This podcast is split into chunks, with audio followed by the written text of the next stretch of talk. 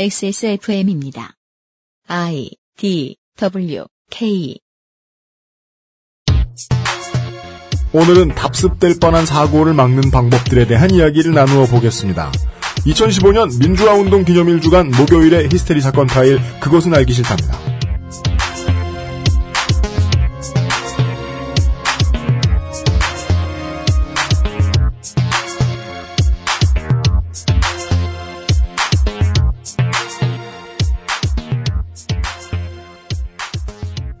큰 선물 세트로 어, 이완구, 서병수, 홍준표, 유정복을 어, 누군가가 코너도 아니고 링 바깥까지 몰아냈어요. 그리고서 이번 주에는 이른바 에, 반기문 사전 대세론이 타격을 입었습니다. JTBC가 공연을 했죠. 어, 무슨 일 있었어요? 나, 나 왜 모르지? 이용은 스스로 알아볼 거고요. 네. 반기문 유엔 총장 주변에서 벌어진 일이 언론의 현관에 걸리게 된 경우에도 어, 성환종 리스트 그리고 성환종 전 의원이 주도한 곳으로 여겨지는 모임인 충청 포럼이 끼어 있으니까 반 총장 관련 보도 역시 뿌리에는 성환종 리스트가 자리하고 있습니다. 그렇다고 봐야죠. 예. 대선 주자들이 독재 국가에서 권력층 숙청되듯이 한 명씩 한 명씩 지워져 나가고 있습니다. 이것이 특정한 인물 혹은 조직이 활발하게 움직여서 벌어진 결과라면은 대선이 2년 반이나 남은 타이밍이라서 지금 이런 밑그림을 미리 바쁘게 그려주는 일이 상대적으로 나중에 하는 것보다는 훨씬 편할 겁니다. 벌써부터 다음 정권과 연관지어 떠드는 사람이 별로 없으니까요. 얼마 안가 또 다른 잠재적 대선 주자들을 흔드는 뉴스가 나올 텐데요. 그때마다 가장 관심이 가는 사안은 이겁니다. 누구의 주도로 뉴스가 세상에 알려졌을까나. 지구상의 청취자 여러분 한 주 동안 안녕하셨습니까? 히스테리 사건 파일 그것은 알기 싫다입니다. 책임 프로듀서 UMC입니다. 이용 상임수석입니다. 안녕하십니까. 참, 아, 이 국회의원 정도 되는 분들. 네, 이 커넥션이 얼마나 끈끈하고, 네. 이렇게 남마처럼 얽혀있는가. 네. 이런 사건으로 알 수 있게 되네요. 무슨 사건인지 모른다며. 뭐, 이거 뭐 비슷한 사건이겠지, 뭐. 아, 아저씨. 개, 개자씨. 어, 전형, 전형적인 아저씨의 말이라서. 아, 그거 뭐다 뻔한 거지, 뭐. 네. 예. 아, 다- 다, 다 똑같아, 그거.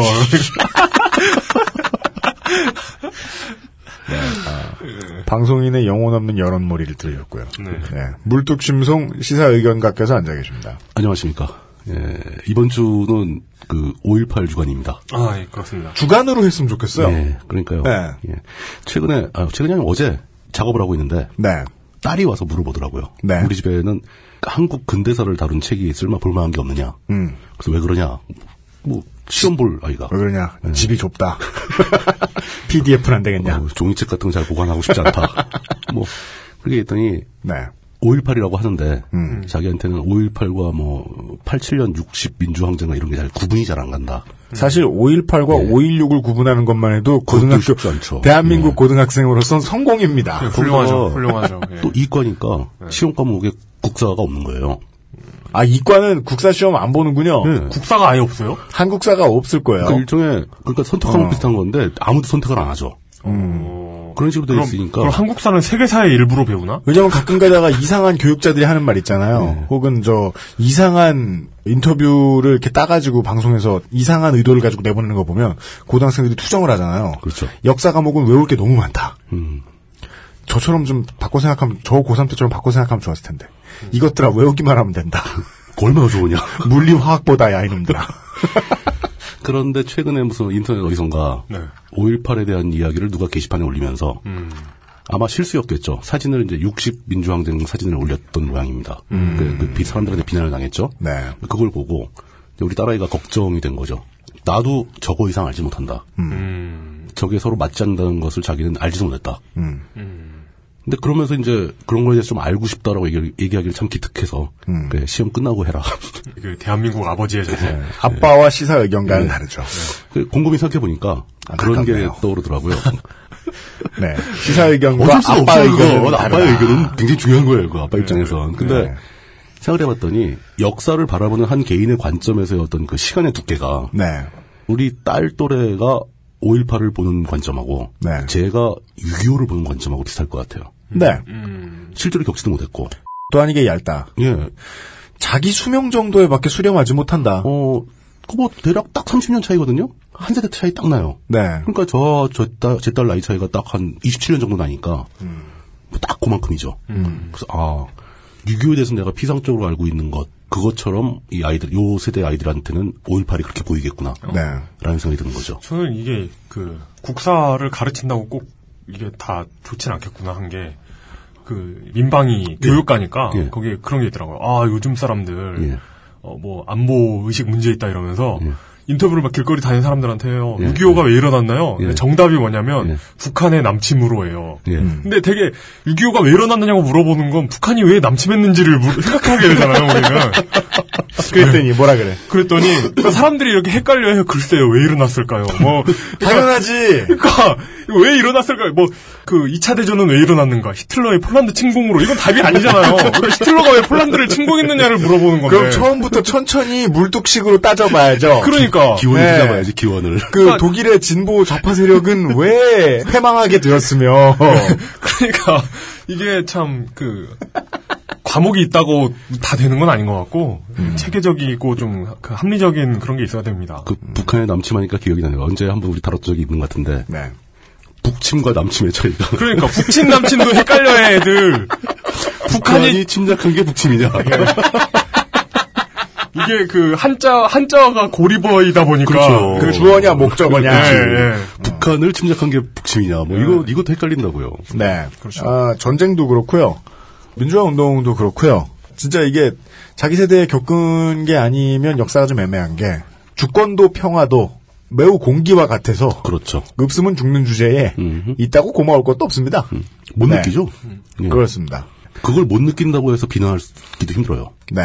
역사를 음. 배우는 에, 가장 중요한 이유는 나중에 앞으로 평생 살면서 역사를 공부하는 능력을 배양하기 위해서가 아닌가 싶습니다. 음, 그게 정확하네요. 네네네. 그래서 동네의 자녀분들 혹은 주변의 아, 멍청한 친구분들 여러 사람들 음, 시간 날 때마다 역사 공부 좀 하라고 들볶는 한 주간이 됐으면 좋겠습니다. 잊으면 다시 반복이 될 테니까. 그렇습니다. 예. 그리고요 제 개인적으로는 재미있는 덕질 많지만 역덕 재밌습니다. 아우. 네. 덕 중에 덕이 역덕이죠. 그렇습니다. 예.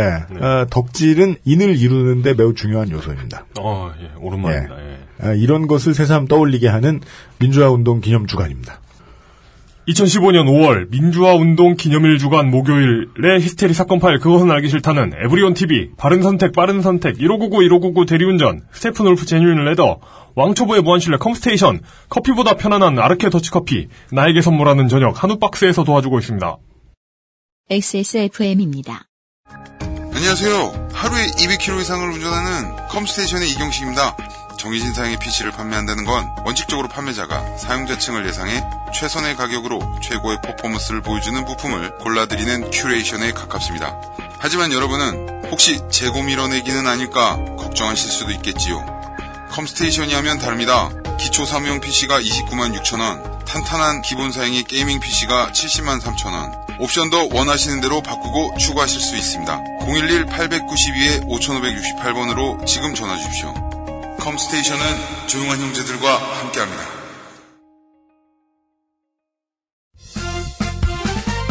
바른 선택, 바른 선택. 한우박스. 한우박스 에이, 이상해요. 나한테 선물 받는 저 사람이 저 많은 한우를 다 못 먹을걸요? 내가 선물할 곳이 언제나 대가족인가? 아니면 어떡하려고 이렇게 큰 것만 팔아? 한우를 선물 받는 건 기분 좋은 일이죠. 하지만 받은 걸 못 먹고 남기는 건 기분 나쁠걸요? 마음 편하게 선물할 수 있는 고급 한우. 그런 게 없어. 한우박스 마음이 잘 드러나는 선물 광고와 생활. 한우박스 1호 소령 고객들이 오늘 나옵니다. 그러니까요. 이거 이게 해병, 해병대예요? 기수 따죠? 매주? 왜냐하면 매주니까 예, 한우박스 1기 인생이네. 이게가 잡혀요. 예. 네. 이분들을 포함하여 다음날 2일까지 한우 박스를 주문하신 분들 중 액세스몰 상품 후기 게시판에 포토 상품평을 등록해주신 분들의 하나요. 10분께 고기보다 더 탐난다는 평을 들은 바 있는 개인용 미니 화로 세트를 보내드립니다. 네. 그 고체열로 쓰는 거 아니에요? 맞아요. 그럴 그렇죠. 거예요. 고체열로로 불을 붙이고 네네. 수출 백탄을 위에 몇 개 올려놓는 거죠. 어, 음, 예. 예. 네. 당첨자 발표는 6월 15일입니다. 음. 그렇습니다. 옛날에 그거 생각난다. 그 ICQ, 요즘도 이- 있는지 모르겠는데. ICQ 메신저요. 예. ICQ를 그 채팅거잖아. 예. 네. 근데 그거는 이제 아이디를 정하는 게 아니고. 숫자를 지정. 예. 가입을 하면 번호를 주잖아요. 예, 번호가 네. 나오죠 근데 그 번호가 약간 그 순차적인 그런 게 음, 있어가지고 그 번호만 보면 얘가 얼마를 할수 있어. 그죠. 음. 한국에서는 그렇게 하면 안 되는데. 그때는 하필 또 그 인터넷이 등장하자마자 ICQ가 나와가지고 음, 그렇죠. 아 그럼 랜덤으로 막 싸움질을 그래가지고- 붙은 사람들이 너 몇 번이야 임마. 그래가지고 얘가 언제부터 인터넷 시작했나. 아, 이 얘기는 사적인 얘기라서 좀 하기가 그런데 네.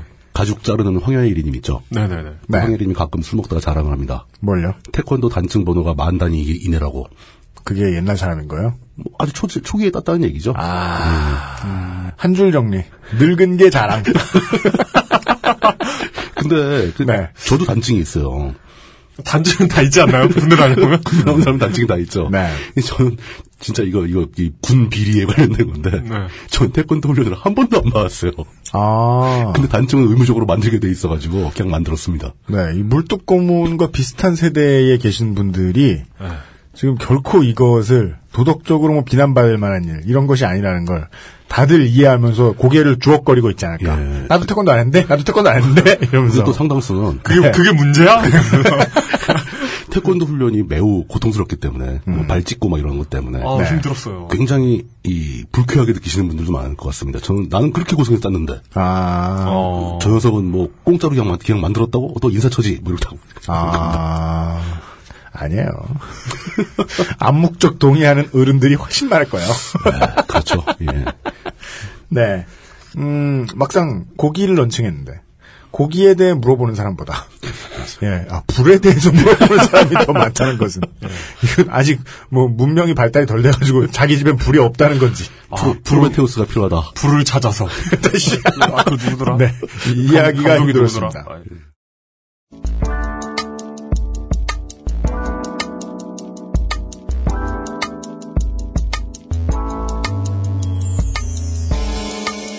미디어 브리핑 민주적이며 평화로운 뉴스 토크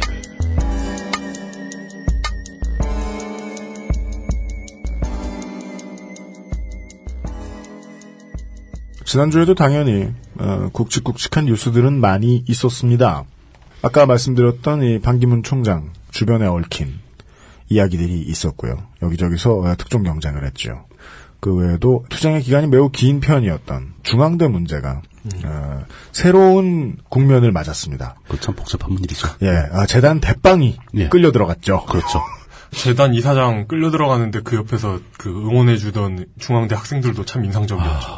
스승의 날을 맞이하여 그러니까 시대가 젊은이들을 자기 시대에 알맞게 키우고 있다라는 게 제일 쉬운 해석이죠. 예, 중앙대가 원하는 인재가 무엇인가. 그 아니 뭐 최근에 저 강원도 모 대학교에서도 그렇죠. 예. 경호 인력을 학생들 뒤에 세워놓은 다음에 VIP석에 앉아서 V자 그리며 사진 찍고 있는 총학생회 임원들의 모습이 음. 아, 신나게 돌기도 했죠. 다양한 뉴스가 큰 것들이 있었습니다만은 아무 상관없는 물뚱님은 어, IT 이야기, 이용은 축구 이야기, 음. 예. 예. 네. 아니, 이거 IT 이야기 아니고 PD의 기대를 싸그리 배신하는 다, 다 한 여섯 단계 거치면 다 아는 사람들이에요. 네. 어, 흥미롭지 않으면 절대 안 되는 네. 어, 뉴스들이 준비되어 있습니다. 첫 번째 키워드 기계는 우리를 해칠 것인가?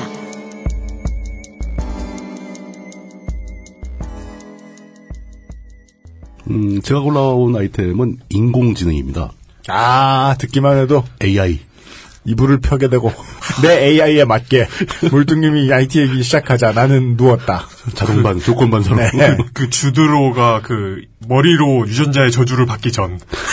네. 네. 예, 그 훌륭한 영화 하나 있었죠. AI라는. 발단은 그 스티븐 호킹 박사 때문에 시작되는 이야기입니다. 아, 예. 네. 그 최근 IT 전문 매체 테크월드에서 보도를 했고요. 우주를 창조하신 분이죠. 예. 제가 여기 그 원고에다가 그렇죠. 아, 이- 인양반이? 왜냐면 우주를 창조한 사람이 정확치 않은데 그걸 알고 있는 사람이라도 그러면은 창조했다고 보는 게 예. 좋다. 유력한 혐의자죠. 그렇죠. 네가 했으니까 알겠지. 네. 예. 런던에서 그 2015년 자이트가이스트 컨퍼런스라는 게 열렸는데 네. 자이트가이스트는 이 원래 독일어에서 온 건데 영어에서 그대로 쓰죠. 그러니까 네, 네. 시대 정신 뭐 그런 뜻으로 쓰이는 거죠. 짜이트 가이스트. 예. 네, 그렇습니다. 거기에서 이제 그 호킹 박사가 얘기하기를 향후 100년 이내 인공지능을 가지고 인간을 앞서는 로봇의 반란이 일어날 것이다. 음. 라는 얘기를 한 거죠. 네. 근데 이 반란이라는 게 뭐, 뭐, 신인의 반란, 뭐, 이런, 이런, 이런 반란이에요? 아니면 진짜, 진짜, 진짜, 예. 진짜 예. 반란이에요? 갑자기 막 사할에 막 60홈런을 치고 이런 게 아니고요. 네. 어, 그거는 쉽게 가능할 것 같은데요. 네, 막 득점왕이 막 40골 뭐 이- 이런 게 아니라. 로봇이 만약 야구를 하게 되면 충분히 가능한 일이죠. 그렇죠. 네. 그런 반란이 아니다. 지- 실제로 심각하게 그러니까 인간들을 공격할 거라는 얘기죠. 음. 그 이거를 무슨 뭐 SF나 뭐 이런 데서는 흔히 나오는 얘기지 않습니까? 아, 우리 아이작 아시모프 선생이 만장만장하는. 그, 그리고 네. 뭐 아주 유명한 터미네이터가 바로 이런 얘기고. 네, 그렇죠. 예. 아마 이 얘기 자체도 또 그 스티븐 호킹 박사 본인도 그 특유의 기계 음성으로. 네. 근데 그분은 단어를 미리 입력해두고 네, 기계가 읽어주죠. 그렇죠. 그래서 스티커를 통해서 나오죠. 그렇죠. 예, 청아한 음성으로. 예. 어, 이 스티븐 호킹 박사에 대한 제가 기억하고 있는 일화가 하나 있습니다. 그 예전에 우리나라에도 여러 차례 오셨었는데 연세대학교도 한번 와서 강연을 하신 적이 있어요. 예. 그 강연을 할 때 이제 그런 세계적인 교수가 온다고 하니까 모 교수님께서 아주 굉장히 진지하게 질문을 준비를 했죠. 네. 당신이 주장한 이론에 의하면 이러이러한 이야기를 하고 있는데 이러이러한 것은 도대체 어떻게 된 것이냐. 그래서 아주 상당히 열심히 준비를 해서 되게 질문을 예. 하기 위한 목적으로 질문을 막 열심히 준비한 질문을 하죠? 예. 그러면 보통 나오는 대답이 비슷해요. 예. 근데 스티븐 호킹 교수가 답변을 합니다. It's obvious. 딱 한마디로 끝났어요. 이 정도면 성이 있는데? 그러니까, 왜냐면- 예스, 와 노만 할 수 있잖아요. 왜냐면 너그러운 분이죠. 예. 저만 해도 당연한 질문을 왜 하냐. 지금 내 시간을 뺏겠다 이거냐. 이러면서. 어, 근데 제가 보기에는 이분은 답변을 즉석에서 하려면은 이 손가락 두 개만 움직이거든요. 음, 그 단어를 막 이렇게 커서로 눌러가지고 입력을 해야 돼요. 네. 귀찮, 귀찮죠. 귀찮, 귀찮죠. 예. 그 보통 사람보다 말하는 게 무척 힘든 상황이니까 강연 같은 거 할 때는 미리 단어를 다 입력해 오는 네. 거거든요. 아, 예, 음. 예, 기계가 읽어주는 거죠. 그 어쨌든 그 한마디로 끝나는 바람에 음. 그 교수님을 비롯한 그 질문 제작에 참여한 모든 대학원생들이 질문 제작. 어, 북글. 굉장히 그 이- 민망하게 그럴 때 그랬다는 정신승리하죠. 생각이 있습니다. 예. 아, 긍정적 답변을 어, 들었다. 긍정적이구나. 당연한 얘기 당연하다니. 우리가, 우리가 문제니. 옳았어. 어. 우리가 바른 질문을 했구나. 예. 이렇게 되는 거죠. 물론 이제 스티븐 호킹 교수는 뭐 젊었을 때 그 병이 시작되고 석학이 되었을 무렵에 예, 예. 그러니까 몇 명의 조교들이 이 계산기하고 종이를 막 동원해서 막 계산하는 것보다 그냥 혼자서 칠판 보면서 암산하는 속도가 더 빨랐다고 할 정도로 굉장한 두뇌를 가지고 있는 사람이었습니다. 그럼 물론 이제 그렇게 세계적인 석학이 로봇에 대해서 또 인공지능에 대해서 한마디를 했으니 뉴스거리가 되긴 하겠지만 이 예측은 그렇게 드문 건 아니죠. 네. 뭐 아까도 얘기했지만 뭐 SF 적인 많이 상상력. 다르고요. 또 미래 뭐 미래학자들 사이에서도 충분히 가능한 얘기라고 논의는 많이 됩니다. 음. 하지만 시점까지 딱 정해서 100년 이내에 100년이 되다. 예, 딱 규정까지 하고 그걸 농담이 아니고 진지하게 얘기했다는 것은 좀 약간 의미가 있는 얘기죠. 보통 그 시점을 정의하려는 단어들 이런 거를 갖다 쓰더군요. 이성이란 지금까지는 기계에 해당이 되지 않는다고 보니까. 그렇죠. 이성적 판단이 기계가 인간을 앞서는 순간. 예, 그렇게 볼 수 있죠. 예, 예, 예. 그런데 이 100년이라는 수치가 어떤 계산에 의해서 나온 건지 설명을 안 합니다. 음. 그래서 제가 처음 들은 느낌으로는 게 어차피 그분 본인은 이제 오래 못 사실 텐데 음. 후손들 겁주려고 막 지르신 거 아닌가. 근데 또 호킹 박사는 보통 보문이 화법이 뭐 써오시는 거라고 하지만 예. 얼추 대략 이따위 말씀을 하지 않으시는 그냥 거라고. 막, 예. 대, 막 들이대거든요, 그냥 정확하게. 되게 많은 경우에 100년이라고 하면 예. 그 내가 책임지지 않아도 될 시간에라는 뜻인 경우가 어, 많거든요. 분명히 이제 자기 본인은 돌아가실 테니까. 그건 그러니까 이제 조지 부시 용어죠. 그때 난 죽고 없다. 네. 네. 런 점에서 이 미천한 제가 어, 물리학 학사하기도 채 못한 제가 예. 고졸. 아니야. 중퇴, 중퇴. 대퇴. 아, 수료. 아, 수요 또 몇 학기. 예. 어, 그런 점에서 호킹 박사에게 도전을 하는 것은 아니고 네. 인공지능이란 무엇이며 어느 정도까지 발전하고 있는지에 대해서 간략하게 소개를 해드리도록 하겠습니다. 뜬금없죠. 아무도 관심 없으시겠지만 지금 신세계가 세무조사를 받고 있는 이때. 네. 어, 인공지능은 일단 인공과 지능이라는 두 개념이 합쳐진 말입니다. 먼저 인공이란 과연 무엇인가? 뭐 사람이 만들어낸 걸 인공이라고 하죠. 네. 근데 자연적으로 존재하는 것과 인공적인 것을 구분하는 것도 쉽지 않습니다. 근데 사람도 사람이 낳는 거고 만드는 거잖아요. 그- 어찌 보면. 결국은 사람도 부모가 만든 거잖아요. 그럼 모든 인간은 인조인간이라고 봐야 되는 거예요? 아, 예, 뭐, 뭐, 그러니까 어렵다는 얘기죠. 인공이라는 음, 말의 뜻이 어렵다. 네. 이제 이런 질문을 했던 거죠. 스티븐 호킹 박사에게 그 교수님이. 아, 당연한. 어, 어, 어, 어. 어, 지능이란 말은 더 복잡합니다. 보통 일반적으로는 그냥 사람이 가진 그 생각하는 능력을 의미하는 것이죠. 지능이라는 것은.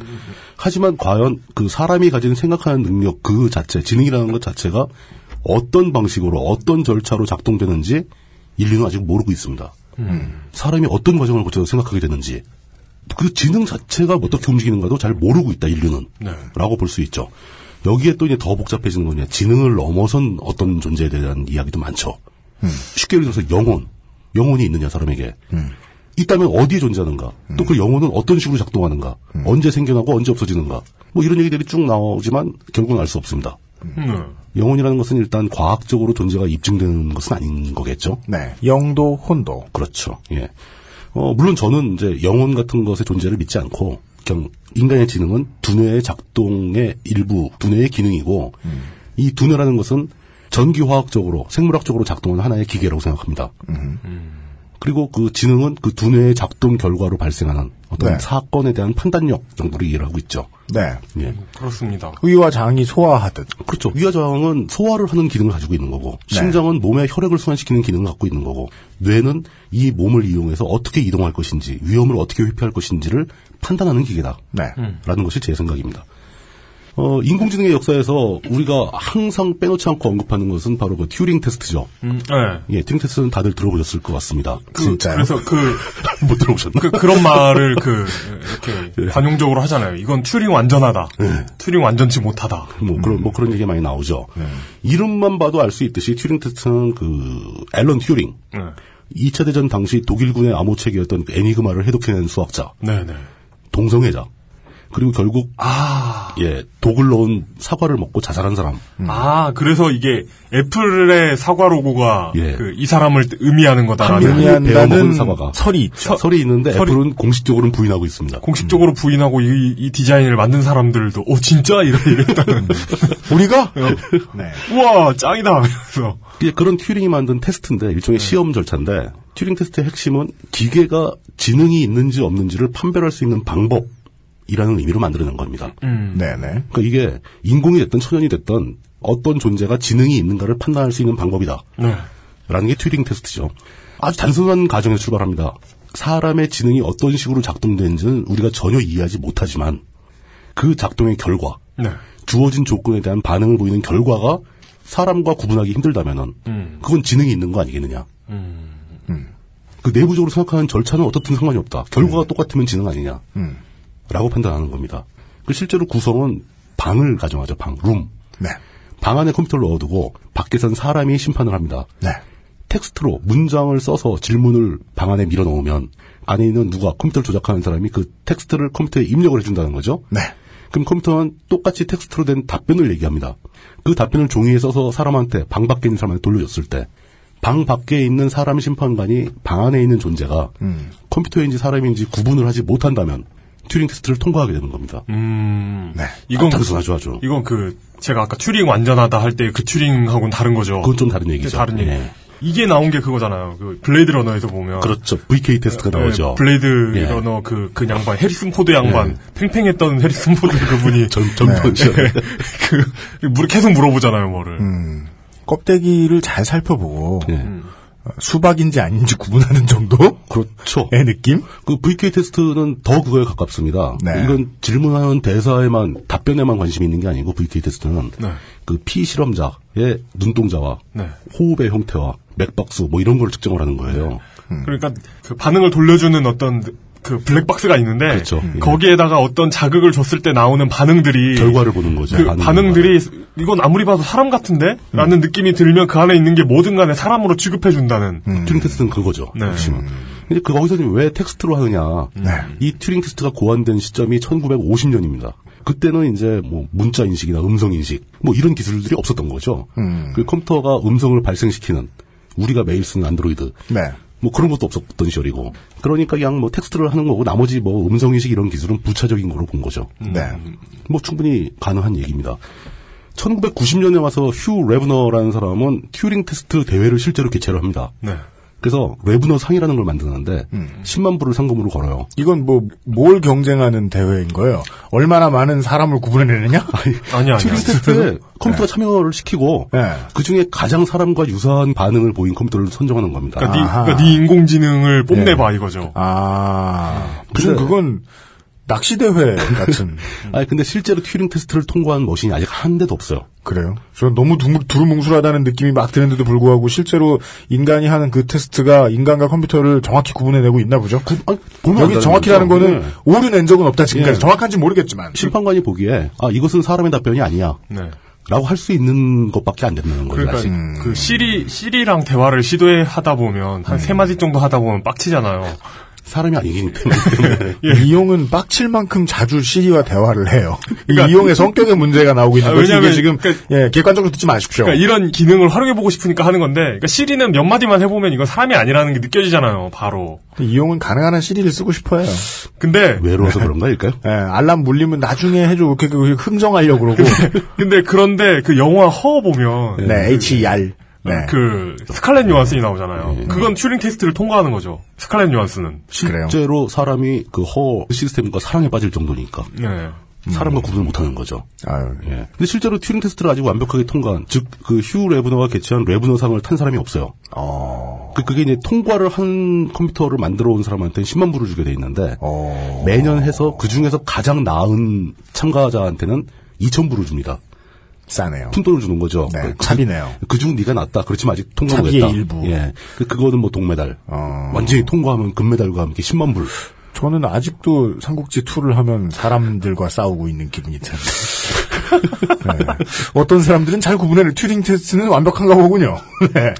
어, 이런 상황이 설명해 주는 건 되게 간단하죠. 원래 처음에 튜링 테스트를 고안했을 것처럼 네. 우리가 지능이 어떻게 작동되는지를 모른다 하더라도 그 내부 사정을 모른다 하더라도 음. 사람과 똑같은 반응을 보이는 생각하는 기회가 있다면 음. 그건 지능이 있다고 봐도 되지 않겠느냐. 저는 이 견해에 일정 부분은 동의를 합니다. 음. 근데 이건 상당히 많은 사람들이 아니라고 주장하는 사람도 있어요. 음. 과정의 문제가 아니라 어떤 그 결과 이거 보여 어, 그- 결과만 봐서 똑같다고 해서 그게 지능이 있다고 인정하기 힘들다. 음. 인정할 수 없다. 이건 국내 대기업식 개발이라는 얘기죠. 예. 아, 그렇죠. 예. 네. 이건 진짜 장맛이 아니요. 겉보기에 됐으면 됐다. 예. 가끔 브레이크가 걸리지 않아도 좋다. 예. 뭐 이렇게 철학적으로는 이게 과연 지능이냐 아니냐 논쟁이 있긴 하지만 실질적인 관점, 현실 세계에서는 음. 네. 이런 관점을 이용해서 굉장히 많은 시스템이 만들어져 왔습니다. 그 현실에 적용이 되고 있고요. 네. 이런 걸 통칭해서 흔히 전문가 시스템이라고 부릅니다. 전문가 시스템은 예를 들어 이런 거죠. 자동차의 문제점을 진단하는 소프트웨어가 있다. 음. 그럼 사용자 그 자동차 차주가 딱 가면은 질문을 합니다. 음. 그러니까 컴퓨터가 먼저 사람에게 물어봐요. 이러이러한 증상이 있습니까? 예스 노. 음. 이런 식으로 질문을 몇 번 답을 하다 보면은 그 컴퓨터가 사람의 의견을 받아들여서 그 자동차의 문제점을 진단해내는 겁니다. 갑자기 페이스북에서 많이 요즘 많이 보는 그런 게 자꾸 떠올라요. 뭐 많이 나오죠. 음. 성격을 분석해 주는 거 아니야? 그랬더니 Yes, no, yes, no, 당신은 yes, no. 매우 섬- 섬세한 사람입니다. 친구가 필요하군요. 뭐 이런 거. 당신의 자동차는 네. 상처받은 영혼이군요. AB 예. 형입니다. 이러면서 근데 이게 어느 정도냐면은 네. 실질적으로 자동차 정비 전문가들에 비해서 결코 손색 없는 판단을 합니다. 물론 이제 뭐 자동차에 뭐 케이블 꽂아가지고 ECU도 체크해야 되고 막 이런 거 있지만 네. 운전자가 느끼는 증상으로 자동차의 문제점을 진단하는 데 있어서 사람보다 앞서간다는 거죠. 왜냐 어. 워낙 방대한 데이터베이스를 갖고 있으니까. 이용이 옛날에 얘기했듯이 예. 컴퓨터가 물어봤길래 꾸룩꾸룩합니다. 그랬더니 컴퓨터가 끼룩끼룩하는 게 아니고요. 이렇게 드묻는 아. 그걸 확 몰라고 어 바로 그 소리야. 어 아니 어, 그 아저씨의 그 표정. 근데 이제는 표정도 아니고 컴퓨터가 알아서 네. 네. 끼룩끼룩 일거리요 정정해주고 그렇다면은 이렇게 이 자동차를 정비하는 이 시스템, 전문가 시스템은 과연 지능인가 아닌가? 이걸 생각해 볼 수 있겠죠? 네. 또 그리고 아 이거 꽤 오래된 드라마지만 네. 역사적으로 유명했던 미드가 하나 있습니다. 하버드 대학의 공부벌레들 아, 예, 예, 예. 재밌게 봤죠. 저, 전혀 모르는. 모르시죠? 네. 그, 저, 김태희 씨, 김래원 씨 나온 드라마는 러브스토리인 하버드고요 그거 말고 미드가 있어요? 아, 그렇구나. 네. 그 미드에서 뭐 주인공 학- 대학생, 대학, 그 로스쿨이죠, 그 당시도 이제 대학원생은 하트였고, 거기에 킹스필드 교수라는 이제 무서운 교수, 법학 교수님이 있죠. 이거 진짜 그 우리 지난주에 얘기했던 600만 불의 사나이만큼이나 오래된 아 진짜. 네. 흑백마무리 사회보단 뒤쪽이에요, 이게. 하여간 그 건물주가 떼부자 취급받던 시절 그때 나온 드라마인 것은 맞다. 어, 여기서 어떤 에피소드가 있었냐면은, 공대생들이 그때까지 나온 모든 판례와 기존의 법전을 다 입력시킨 다음에 컴퓨터가 어떤 상황을 법적으로 판단을 내리는 판사를 만들어낸. 판사를 만들어낸 거죠. 네. 이 판사, 판결 내리는 것도 사실은 전문가 시스템입니다. 네. 이것을 만들어 와서 이쪽 법대의 자존심인 킹스필드 교수와 이 법적 판결 경쟁을 벌입니다. 네. 뭐 그런 에피소드가 있었죠. 결국은 뭐 너무 애매한 상황을 만들어내서 킹스필드 교수가 이기긴 하는데 네. 이것도 전문가 시스템이라고 볼 수 있죠. 무슨 뭐 포청천 1.0 뭐 이런 소프트웨어를 만들어낸 거예요. 에- 에러가 생겨서 모든 판결의 개작도 일부 용작도 무죄 없음. 네. 화면이 검붉어지면서 그 포청천 그 이마에 달 모양의 문신은 네. 색인 거예요? 상처예요, 그게. 아, 그 뒤인 거 아니에요? 어렸을 때 이렇게 그저저뭐 흉터, 흉터로 나와요. 예. 서울말로 하면 뽑기 뽑기 뽑기 이게 뒤야 뒤야. 하여간 그렇죠. 아니면 추노한테 잡혀서 그렇게 포청천 소프트웨어를 아. 만들었다 드라마 속에서. 보천천 1.0. 네. 어, 또 다른 애도 있습니다. 그 컴퓨터가 있었죠. 딥블루라는 이름을 가진 컴퓨터. 체스 컴퓨터요. 아마 예. 고유명사로 가장 유명한 컴퓨터 중에 그렇겠죠. 하나겠죠. 네. 음. 심지어 고유명사가 있어요. 그 컴퓨터는 보통 다 숫자로 모델명이 붙어 있는데 네. IBM에서 만든 체스를 두는 소프트웨어를 탑재한 컴퓨터였는데 음. 이 딥블루가 최초로 당대의 체스 챔피언 네. 그 체스 토너먼트에서 항상 우승을 했던 최강자였던 카스파로프를 정식 대국에서 이깁니다. 그게 1996년에 있었던 일인데 네. 그때도 이제 한 판만 한 게 아니고 뭐 일곱 판인가 했었거든요. 네. 네, 여섯 판 했었는데 근데 이 당시에 슈퍼컴퓨터면 예. 그냥 그 별거 아닙니다. 그, 뭐- 예. 그 멀티코어가 아니라 그냥 예. 싱글코어 막 오버클럭 엄청 해가지고 뭐 그런 식으로 하는 그런 거 식이었죠. 예. 사실 딥블루가 카스파로프한테 첫 판을 이기고 네. 그 다음 다섯 판의 전적이 3패 2무였기 때문에 네. 그 여섯 게임 통산으로는 카스파로프한테 진 거예요. 아니에요? 딥블루가. 1승 2무 3패. 그렇죠. 1승 2무 3패로 진 겁니다. 네. 근데 실제로 카스파로프를 통산으로 이긴 것은 그 1년 뒤에 나온 딥블루의 후손격인 이름이 디퍼블루입니다. 네. 예, 딥블루보다 좀 더 딥한 네. 그때 이제 카스파로프가 완전히 그 사람한테 그, 그- 그 사람이 아니라 그 컴퓨터한테 체스를 지고 소감을 인터뷰로 하기를 커튼 뒤에 내가 아는 역대 체스의 최고수들이 다 모여서 회의를 해서 두는 것 같은 느낌을 받았다. 실제로 그렇게 하면 무조건 개인이 이기는데 싸우느라고 의견이 안 맞아서 원래 훈수에겐 질 수 없어요. 어, 몇 년도지? 초, 중학교 때? 네. 그때 그 장기 프로그램 두면서 그런 느낌 받았는데. 음. 열나 잘해. 이런 느낌. 우리 할아버지가 살아도 올라오신 분이다. 네. 할아버지의 손길이 느껴진다. 막 이러면서 맞아요. 이- 어. 이미 거기에서 벽을 느꼈는데 이 사람은 체스도 이렇게 어떤 고수들은 그 두는 스타일이 있거든요. 아, 네, 그렇죠. 예, 근데 그 딥블루, 디퍼블루의 소프트웨어는 그 스타일을 넘나든다는 얘기죠. 그렇죠. 예. 장기 두던 사람들은 최수는 외통수가 너무 많다 이런 말을 하는데, 네. 아, 체스는 원래 외통수 만드는 게 목적인데요. 네. 뭐. 근데 많은 계산이 되어 있는 놈이었다. 예, 그렇죠. 예. 그 뒤로 뭐 이런 보드 게임류는 대부분 컴퓨터가 이기고 있습니다. 사람이 컴퓨터를 잘 못 당하죠 이젠. 음. 참고로 그 중에서도 바둑은 꿋꿋이 아직도 사람이 여유 있게 이기는 음. 그런 게임으로 남아 있죠. 네. 물론 저는 못 이깁니다. 어, 어, 지간한 이런 사람은 분들이요. 못 이겨요. 예. 그 제가- 저도 예. 소개 한 번 해드린 적이 있었는데 한 15년, 20년 전에 음. 아버지가 한 2시간 만에 시시하다고 치워버렸던 기억이 나요. 아, 진짜요? 바둑. 예. 시시하죠. 그러니까 근데 그 컴퓨터랑은 진짜 게임이 안 되는. 컴퓨터 바둑을 쉽사리 이기려면은 최소한 한 2, 3단 정도의 실력은 돼야 됩니다. 지금 그 제일 최고 프로그램이 그 단급은 됐다라고 보더라고요. 뭐 16급 이런 분들은 컴퓨터 못 이깁니다. 이게 저 물뚝고물께서 태권도 따는 방식으로 딴 단이 아니에요. 네. 근데 이제 그 평가는 그렇게 나오더라고요. 이제 개인들이 쓸 수 있는 바둑 프로그램들에서 이쪽 사람이 그러니까 정상적인 사람과의 게임이라면 두지 않았을 법한 기괴한 수를 두면은 바둑 프로그램이 당황을 한다고 그러더라고요. 네. 그래서 막 자기도 헛수를 막 두게 된다. 내 걸 막 죽여. 뭐 그런 상태에 머물고 있다. 네. 는 겁니다. 다시 튜링 테스트로 보러가 보면 튜링 테스트는 사실 이런 바둑 그 딥블루나 아니면 뭐 아까 얘기한 판사 컴퓨터 포청천 1.0이라든가 네. 또 자동차 정비 소프트웨어라든가 이런 것들은 절대 튜링 테스트를 통과할 수가 없죠. 음. 왜냐하면 심판관은 굉장히 다양한 분야의 질문을 막 할 테니까. 네. 그렇죠, 아는 것만 아니까. 그리고 자기는 친구들은. 아는 분야만 정확하게 정의돼 있는 것만 아니까요. 네. 그리고 이런 거는 사실 인간의 어떤 모든 언어를 이해하는 그런 시스템은 아직 없다는 얘기잖아요. 음, 네네. 음. 튜링 테스트는 말을 알아들어야 되거든요. 근데 여기서 이 튜링 테스트를 통과했다 하더라도 지능을 가진 것으로 볼 수 없다라는 반론질입니다. 네.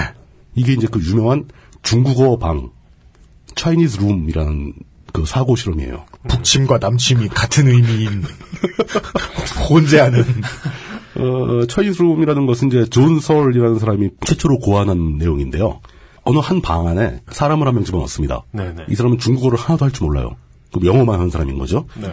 그리고 밖에서 심판관이 이 사람이 중국어를 할 줄 아는지 모르는지를 테스트하기 위해서 기다리고 있습니다. 아, 튜링 테스트가 유사한 테스트를 거죠. 하는 사람이요. 예, 예. 근데 방 안에 있는 사람은 중국어를 전혀 모르는데 이 사람한테 뭘 주냐면은 음. 존재할 수 있는 중국어로 할 수 있는 모든 질문의 목록을 다 주는 거예요. 음. 그리고 그 질문에 적당한 답변이 써 있는 데이터베이스를 주는 거죠. 그럼 바- 이 사람은 중국어를 하나도 모르지만 이 사람이 할 줄 아는 것은 심판관이 집어넣은 질문을 그 목록에서 검색해 가지고 거기에 적힌 답변을 내놓는 사람인 겁니다. 네. 그럼 심판관 입장에서는 존재하는 모든 중국어 질문에 대해서 적절한 답변이 나오니까 밖에서 판단하기엔 이 사람은 중국어를 할 줄 안다라고 판단하게 되죠. 그렇죠. 직장 다니고 1년차 된 직원에게 예. 회사에 대한 이런저런 질문을 해보는 것과 마찬가지죠. 매뉴얼을 주어. 예.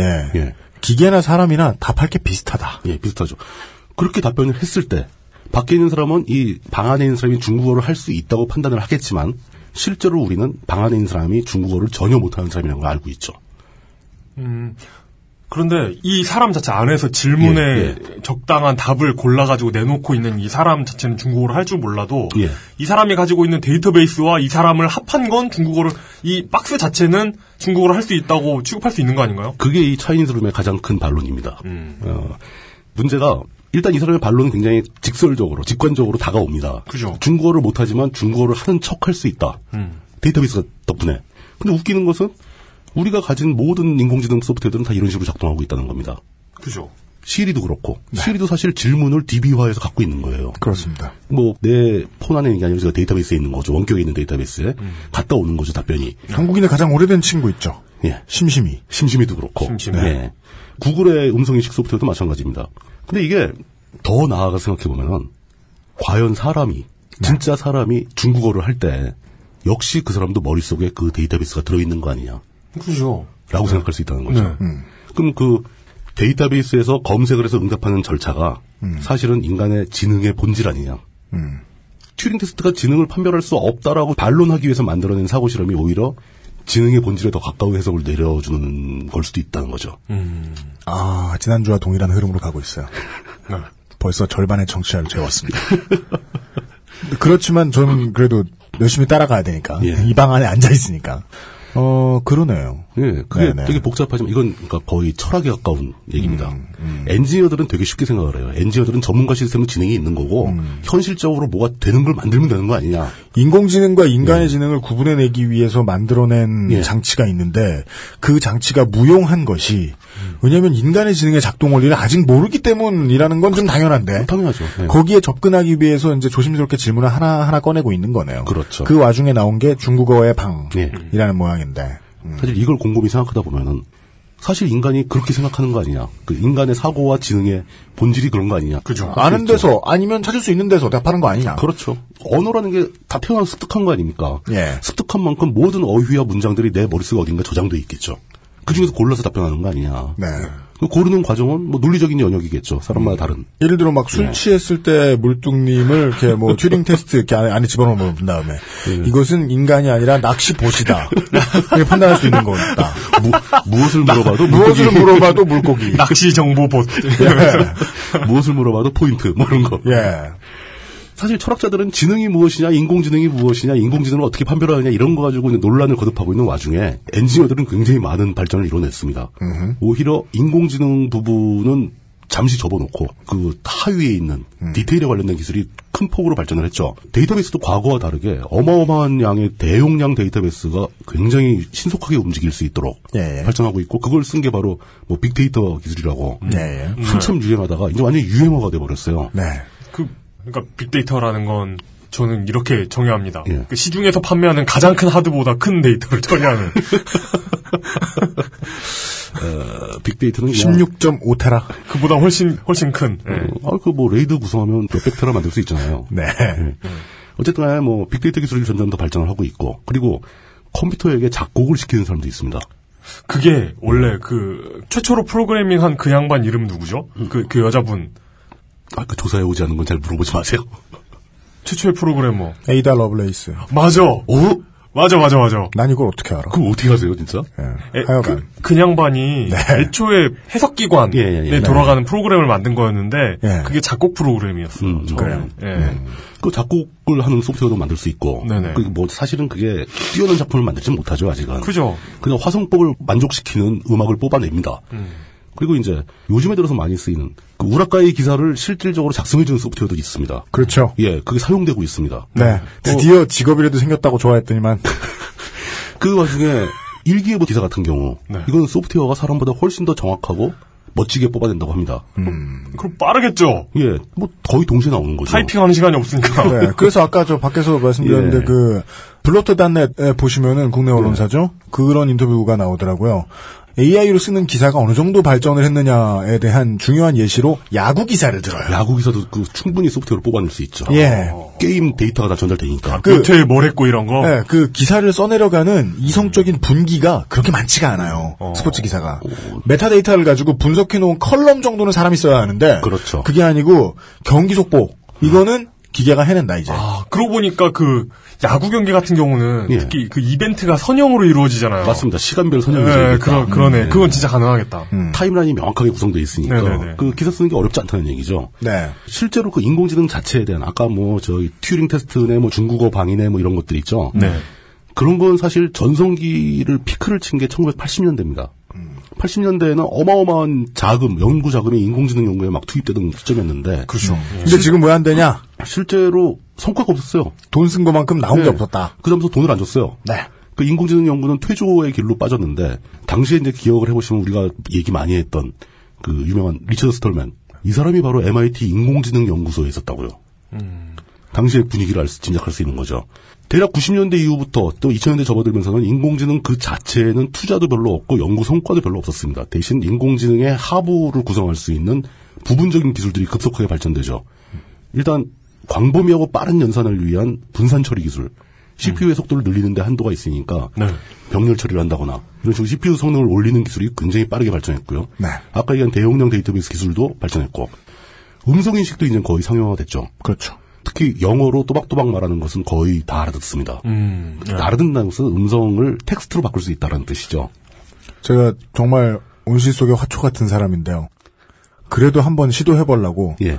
김 기사한테 말을 걸고 있거든요. 네. 어, 걔 말을, 말도 알아들어요? 사무실! 이러면은 알아요. 아, 진짜요? 네. 사무실, 그 다음에, 홈은 아직 못알아 홈. 홈!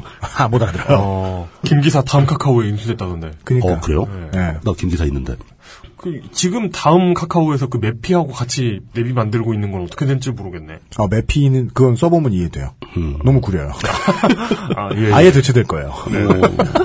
그리고 음성을 인식하는 기술의 반대쪽은 음성을 만드는 기술이죠. 그렇습니다. 이건 거의 안정 단계에 들어갔죠. 어, 우리, 예. 가장 오래된 직원, 네, XSFM에. 어, 전국을 트럭으로 여행하면서 그렇습니다. 아파트를 흔들고 팔지 못하는 것이 없으며, 모든 것을 다 팔고 있는 알지 못하는 것이 없고, 예. 어, 실제로 못하는 말이 없는. 네. 예, 뭐, 뭐 무슨 말이든지 시키면 다 하죠. 예.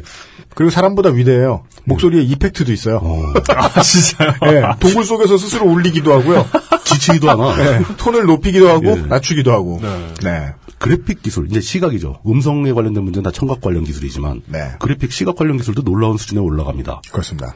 그 중에서 이제 그래픽을 뭐 3D 효과를 잘 주고 이런 건 이제 좀 다른 문제고 그래픽을 인식하는 거, 이미지를 인식하는 거죠. 네. 그 이미지 프로세싱 기술은 비약적으로 발전했습니다. 어느 정도냐면 이제 카메라 두 개를 장착을 해가지고 예. 물체까지의 거리도 인식할 수 있는 시스템. 음, 맞아요. 그리고 그 물체의 운동 방향이나 상태를 확인할 수 있는 시스템은 거의 작동이 잘 되고 있습니다. 그렇습니다. 그러니까 이런 걸 이용해서 주로 이제 로봇 팔을 만들어서 날아오는 공을 글로브로 받을 수 있는 이런 시스템도 만들어지고 있습니다. 네. 그, 요즘 뜨는 그 머신러닝이 그렇죠. 들어오는 거죠. 예. 그 테디의 머신러닝 하는 아, 양반이 그- 나와서 그런 얘기 얘기를 되게 많이 나오죠. 했는데 거기에. 예. 음. 사진을 보면 컴퓨터가 이제 이렇게 하는 거예요. 이렇게 이렇게 물뚱님을 사진으로 네, 네, 찍어 보면 중년의 남자가 아이패드를 들여다보고 있다. 뭐 이런 식으로 이렇게 해설을 해주는 거예요. 컴퓨터가. 근데 이제 그게 빅데이터로 이제 음, 그렇죠. 사진을 읽어가지고 예. 예. 예전에는 인공지능이라고 하면 굉장히 막 그 정교하고 뭔가 좀 기발한 어떤 알고리즘이 인공지능이라고 생각했는데 논리적 알고리즘 위주로 갔었죠. 네 그런데 이제는 그 사람이 생각하거나 이런 게 수도 없이 많은 걸 보고 들으면서 쌓아온 머릿속의 데이터베이스에서 네. 그렇죠. 기반한 거다라는 걸로 패러다임이 바뀌는 것 같더라고요. 그러니까 학습 과정을 중시하는 네네. 뭐 이런 쪽으로 가고 있죠. 뭐 네. 지금 시각 문제였으니까 이제 다시 또 문자 인식도 굉장히 발전했어요. 그러니까 무에서 코딩이 아니라 많은 데이터를 해석하는 기술의 발전이다. 그렇죠. 엄청난 데이터를 모아서 네. 그 중에서 고르면 된다. 즉, 뭐 이 이런 예. 내용. 아이언맨 수트란 인류의 뺑이의 결과다. 거의 모든 인류 지식이 다 담겨 있기 예. 때문에 똘똘한 거다. 왜 그런 말도 안 되는 상황을 말씀드리냐? 다가오니까. 근데 그거에서도 사실 논란은 많이 있습니다. 이게 아. 음. 뭐요? 부품을 사기당하면 모인 지식들 사이에 네. 모인 지식들이 완벽한 구형, 안결성 있는 구조체를 못 만들어요. 음. 지식들끼리 상호 충돌할 때 문제가 되는 거죠. 어. 어. 느 쪽을 택할 것이냐. 그래서 한국에 오면 자비스가 멈추는 거 다운되는 아니에요? 거잖아요. 네, 24시간 내에 또 보시겠습니까? 이런 소리를 하면서. 실제 우리 생활에서 만날 수 있는 그 시각 인식 기술, 이미지 프로세싱 기술 중에 제일 친근한 것은 주차장에서 볼 수 있죠. 네. 차가 들어가면 차 앞부분을 사진으로 찍어서 그 중에서 번호판을 인식해서 음. 번호판에 써 있는 숫자를 텍스트로 인식하면서 이 차의 넘버를 기록을 합니다. 어, 이거 몇 년 전에는 없었죠. 음. 음. 없었죠. 예, 사람이 다 일일이 봤어야 되는데 네. 아니면 기록을 위해서 사진만 찍어서 남기는 정도였는데 이제는 그 사진을 프로세싱을 해서 차 넘버를 기록합니다. 그렇습니다. 이런 시스템도 아주 흔하게 쓰여지고 있고요. 그다음에 디스패치가 이미 활용하고 있지 않나 의심되는. 뭐- 아, 그렇겠죠. 네. 아 그리고 좀 좋은 디- 주차장 가면 다 있어요. 그래요? 예, 그 앞에 LED에 내 차 번호가 쪼르륵 흐르잖아요. 음, 아, 네. 그죠, 그죠. 그죠, 그런 데는 그죠. 다 그 시스템이 있는 거죠. 네. 어, 아, 그거 신기하더라. 그 뭐요? 테드 나온 양반이 한 예. 건데, 음. 그 아까 이미지 인식하는 소프트웨어 있잖아요. 그걸로 구글 스트리트 뷰에 있는 그렇죠. 구글 스트리트 뷰에 찍혀 있는 차량을 전부 다 순식간에 읽은 거예요. 음. 다 인식할 수 있다는 얘기죠. 네. 그래서 그 차종들을 분석해가지고 음. 이제 그 지역의 땅값하고 정치적 성향까지 분석이 되는 거예요. 네. 알아낼 수 있는 게 되게 많은 거죠. 네. 차만 이- 가지고도. 이용이 막 내뱉었던 말씀이 이해가 되셨으리라 생각이 됩니다. 이거는 사람이 못하는 그냥 일. 데이터를 읽는 일입니다. 그렇죠. 예, 댓글 네. 읽는 거죠. 과거에는 상상도 못했던 빠른 속도의 연산 장치와 네. 엄청난 저장 매체 그리고 데이터베이스 기술이 받쳐주기 때문에 음. 이게 이제는 가능해지기 시작했다는 거죠. 80년대에 그렇게나 궁금해하던 이성은 그럼 언제나 갖춰질까라고 생각하던 부분까지 접근을 아주 멀리서 하고 있지만 에, 하고 있는데 글로 가고 있는 중입니다. 그 열쇠 네. 중에 이제 큰 건 데이터가 있다더라. 예. 그리고 이 데이터 처리, 뭐 이미지 프로세싱 이런 것들, 뭐 음성 인식 이건 대부분 감각에 관련된 것이죠. 네, 그런데 인공지능에 또 필요한 게 있습니다. 뭐죠? 운동이죠. 운동. 스스로 움직일 수 있는 거. 네, 어, 로봇 기술도 굉장히 빠른 속도로 발전합니다. 아까 얘기했듯이 카메라 두 대를 설치해서 인식하는 로봇이 로봇 팔이 공을 받는다거나 뭐 그리고 뭐 실제로 이건 또 인공지능이 약간 다른 문제지만 사람 팔과 유사한 인공 팔을 기계로 만들어서 이 기계를 컨트롤할 수 있도록 사람의 신경과 미세한 전류신호를 캐치할 수 있는 센서를 연결해 버립니다. 그러면 일정 기간의 연습을 통해서 팔을 잃었던 사람이 네. 자기의 그 로봇 팔, 기계 팔을 자기가 원하는 대로 움직일 수 있다고 합니다. 뇌가 팔에게 신경으로 어떤 신호를 전달하는지는 아직 정확하게 모르는데 네, 신경 같은 계통에 전극으로 그 센서로 연결을 해주면은 음. 뇌가 어떤 생각을 할 때 팔이 어떻게 움직이는 거를 뇌가 학습을 한다는 거예요. 네. 그래서 그 팔 가지고 물컵에 물을 마실 수 있는 단계까지도 간다고 합니다. 그러니까 뭐 90년대의 숙제였다고 하는데 몸이 이것을 이제 바이러스로 인식해서 거부하는. 그렇죠. 네, 그게 뭐 해결됐다는 모양이던데. 음, 뭐, 네. 뭐, 뭐 인공수족에 관한 연구의 꽤 앞부분에 있는 사람 중에 하나가 제 친구예요. 그래요? 그 대학 동기 한 명이 그걸 하고 있는데 근데 이 친구가 주장하는 바에 의하면 이런 기술을 개발하는 것보다 네. 어, 영업이 더 힘들다. 아, 확실히 그 세일즈는 어, 힘들어요. 확 깬다. 예. 영업 머신부터 만들어야 되는 거 아니야? 그렇죠. 네. 뭐 어찌 보면 이게 이 방향이 오히려 옳은 것 같습니다. 어떤 방향이냐면은 음. 우리는 아무것도 할 줄 모르는 주제에 두뇌부터 모사하려고 그랬잖아요. 네. 근데 두뇌를 모사하는 거, 인공지능을 만드는 것은 일단 실패를 한 겁니다. 네. 그럼 다시 거꾸로 내려와서 음. 손끝 발끝부터 모사를 시작했죠. 그렇죠. 감각과 운동 능력 같은 걸 모사하기 시작합니다. 네. 그리고 이런 것들이 종합되면은 네. 그때서야 두뇌를 모사할 수 있게 되는 거 아니겠느냐. 그렇습니다. 이게 오히려 맞는 순서 아니냐. 네. 우린 순서를 뒤집어서 접근했었다라는 생각도 듭니다. 회화를 1500년을 공부하고 나서야 원근법을 배웠으니까요. 그러니까요. 예. 예. 그 이 순서가 이제 바로 잡히기 시작했으니까 어쩌면은 실제로 이제 남아있는 두뇌만 모사하게 되면은 예. 인공지능을 장착한 로봇이 완성될지도 모르겠어요. 그러죠. 그게 언제인지는 모릅니다, 아직. 그렇지만 이제 또 일각에서는 그 두뇌를 완성하기 위해서는 아까 우리가 얘기한 대로 논리적인 판단만으로는 지능을 모사할 수 없다. 그러니까 다 대규모 데이터베이스에서 랜덤하게 뽑을 수도 있어야 되고. 그죠. 또 어느 쪽이 서로 다른 지식이 상충되고 있을 때 어느 쪽인지 판단해낼 수도 있어야 된다. 이런 걸 할 수 있는 시스템은 뭐 신경망 시스템이나 아니면 양자 컴퓨터가 나와야 된다. 라고 주장하는 사람들도 있습니다. 근데 그렇게 되면은 신경망 시스템이나 양자 컴퓨터 같은 경우 아직 구체적으로 현실화되지는 않고 있거든요. 네. 뭐 대략 프로토타입 정도가 나오는 단계지. 뭐 그렇게 되면 그게 과연 100년 내에 가능할까? 이런 상황을 종합적으로 고려할 때 현재로서는 이게 100년 이내는 좀 힘든 기술이 아닌가라고 저는 보이고 있거든요. 보고 예. 있거든요. 예. 음. 문제는 저거죠. 기술은 발전하는 속도 그 자체가 빨라지고 있다. 음. 과거에 비해서 엄청나게 속- 발전 속도 자체가 빨라지고 있지 않습니까? 그럼 향후 50년 후에는 지금과는 비교도 안 되는 속도로 또 발전을 할 테니까 100년 이내에 가능할지도 모르겠습니다. 그런데 지금 벌써 네. 스티븐 호킹 박사를 포함해서 이런 인공지능의 개발 자체가 위험하다고 생각하는 사람들이 많습니다. 네. 위험성을. 위험한 거 같아요. 예, 그 중에서 스티븐 호킹 박사만큼이나 유명한 사람이 바로 앨런 머스크죠. 이뭐 사람은 이제 음. 모르는 사람이다. 앨런 머스크를 몰라요? 예. 페이팔을 만들었고 아, 로켓 회사인 그 스페이스X 뭐. 만들었고 아, 그 양반. 결정적으로 전기 자동차 만드는 테슬라 모터스 만들었고 음, 네. 이 사람이죠. 이 사람이 사실상 그 저거잖아요. 그 진짜 토니 스타크죠, 이 사람이. 예, 그 토니 스타크, 스타크 집안의 후손이죠. 그 아이언맨의 주인공 토니 스타크 캐릭터의 모티브가 된 사람입니다. 앨런 머스크가. 네. 예.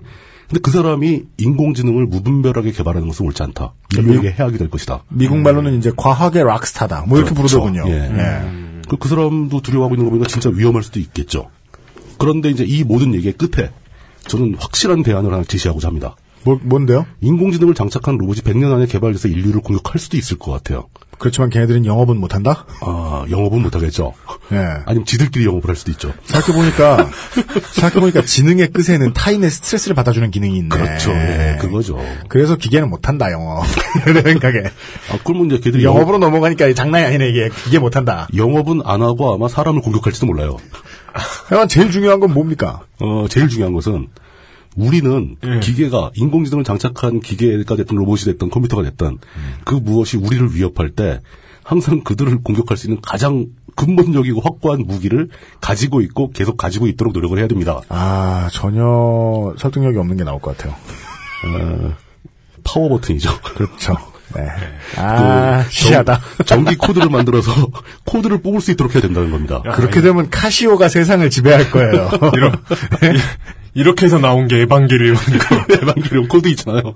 아, 예. 어, 맞다. 그, 에반게리온에 의하면 지금 그 세컨드 임팩트 났어야 되는 거 아닌가? 어, 조금 있으면 나겠죠. 아, 예. 그렇구나. 그럼 이제 걔네들은 이제 온 머리 위쪽, 어깨 위쪽이 다 태양전지가 돼가지고, 낮만 되면 저기 마포대교 위에 이렇게 쭉 모여있다가 활동하겠지. 네. 네. 옹기종기 앉아서 해, 햇빛을 쬐고 있고. 그, 그게 그 매, 매트릭스의 세계관 아닙니까? 그렇죠. 그 기계들의 힘을 뺏으려고 태양을 없앤. 예. 그리고 이 터미네이터 같은 경우는 아예 그 핵 발전이 가능한 전지를 내장하고 있죠. 아, 그죠. 핵 연료 전지를 내장하고 있죠. 그러니까요. 어, 이런 거 만들지 말자는 거죠. 그러니까 인간이 기계를 통제할 수 있으려면 제일 좋은 방법은 전원을 통제하면 된다. 그게 오늘 제 아이템의 끝입니다. 아, 예, 공감이 참. 하나도. 네. 아, 이- 아, 멋지지? 저런 코드를 보면 뽑자. 된다. 이거는 결국은 예. 이 긴 이야기를 하고 한전 홍보대사 역할을 하신 거라서 어, 물리학과, 전자공학과, 뭐 모든 그 이과의 네. 왕이 네. 전기공학이라는 거죠. 두꺼비 좀 내려버리면 모든 게 끝난다. 아. 아, 마치 안전하고 깨끗한 원자력 발전. 이런 느낌의. 네. 약간 전파사적 철학을 예, 전달해 주셨습니다. 아유 네. 힘들었습니다. 저 준비하느라고. 다음 주부터는 이 민주평통의 주제를 미리 듣고 필터링을 칼질을 제가 제 지능을 동원하여 예, 물뚱님께 맡겨놨더니 기계인지 알 수가 없어요. 어, 방 안에 있는 것이 물뚱인가 기계인가 뭐 이런 거. 그렇습니다. 예. 그렇게 하면 진짜 물뚱맥스 찍습니다. 아 요즘에 매드맥스가 그렇게 재밌다면서요? 그니까요. 네. 네. 개봉 중인 영화에 대해서 언급하긴 좀 조심스럽긴 아, 그렇죠. 한데. 예. 아, 그래요? 네. 네. 물뚱맥스 혹은 막, 허가 아니고, 힘. 결국 막 그 사람과 막 낚시를 같이 하고 있게 되고 나도 모르게. 네. 그 힘이라는 시스템과 얘기를 해봤더니 이 사람이 아저씨인지 아닌지 구분할 수가 없다. 그건 잘 모르겠는데 일단 베스를 잡으러 가야 되겠다. 낚시 하나는 기가 차게 잘하더라. XSFM입니다. 바른 선택, 빠른 선택. 1599, 1599에서 알려드리는 대리운전 이용 상식. 대리운전 회사가 광고하는 최저가는 지켜지지 않을 때가 더 많습니다. 저가 대리운전 회사는 운전기사님의 이익을 줄여가며 최저가를 제공하기 때문이죠. 대리운전 기사는 최저가를 기피할 수밖에 없는 현상. 노동자의 마음으로 공감하시면 더 빠르게 대리운전을 이용하실 수 있습니다. 바른 선택, 빠른 선택. 1599, 1599에서 전해드렸습니다. 바른 선택, 바른 선택. 냉장 숙성이 필요한 커피란 다시 말하면 냉장고에 넣어두기만 해도 좋은 아르케 더치 커피. 커피 아르케닷컴. 때 아닌 IT 뉴스를 듣고 돌아왔고요. 아무리 그래도 네, 아까 전에 민주평토에 비하면 좀 더 시기적절한 하지만 여러분들이 생각하시는 기준치에 비하면 한참 모자란 시 적절할 수 있죠. 예. 네. 에, 두 번째 키워드는요. 두 번째 키워드. K리그 클래식.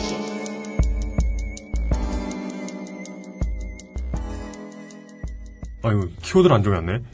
뭐 떠올려봐요. 어, 희생의 값 이런 걸 너무 너무 너무 그런가? 앞뒤가 안 맞아요.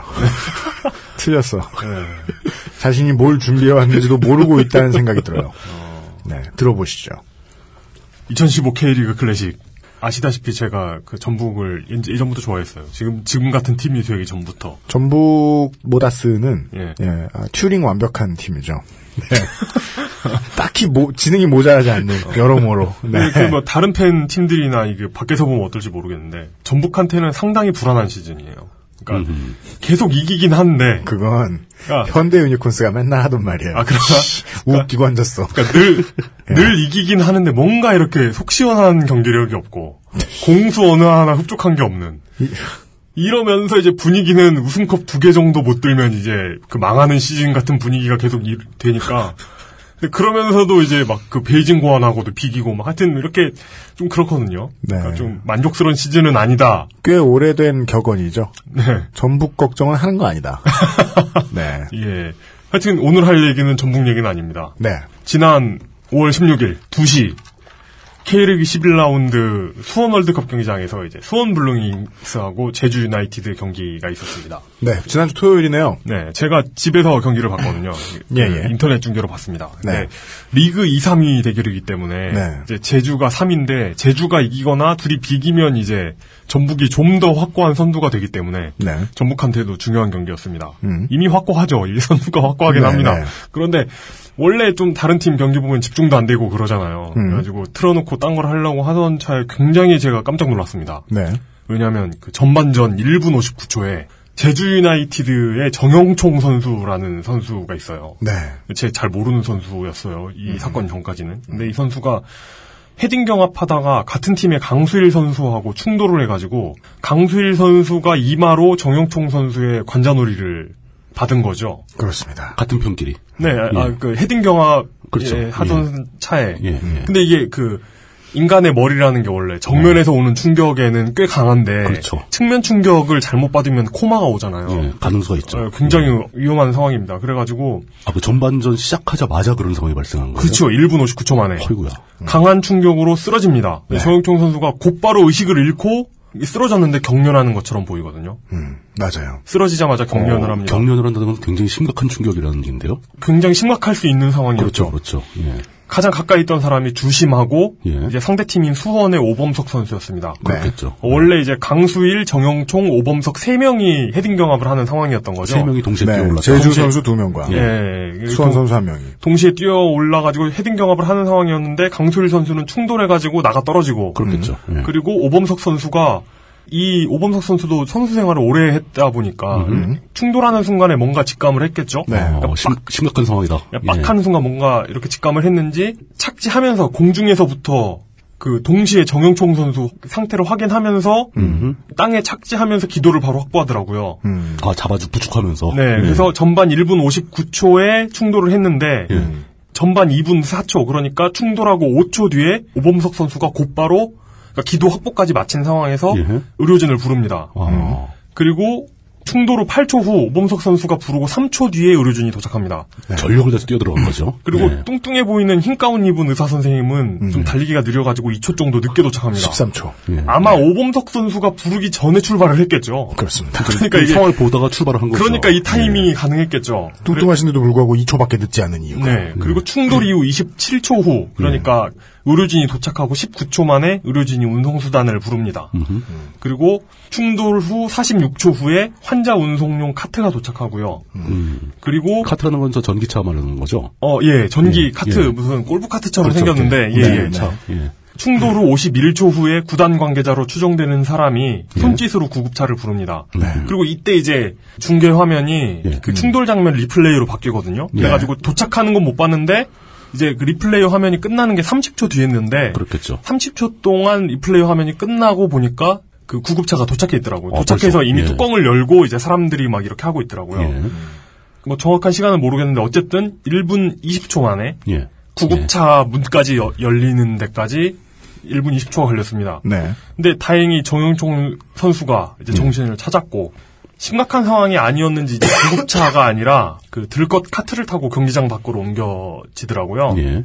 그리고 심광욱 선수하고 교체가 됐는데 어, 제주는 수원에 0대 1로 졌습니다. 네, 그렇습니다. 예. 근데 지금 기사 뜬 거 보니까 정영총 선수는 전체적으로 멀쩡하다고 합니다. 네. 상태에는 문제가 예, 없다. 뭐 예. 아무 기사 용어로 말할 것 같으면 병원 진단했더니 이상이 없다. 네네네. 네. 그- 근데 그래도 이렇게 머리 세게 부딪히고 그러면 후유증이 있을 수도 있죠.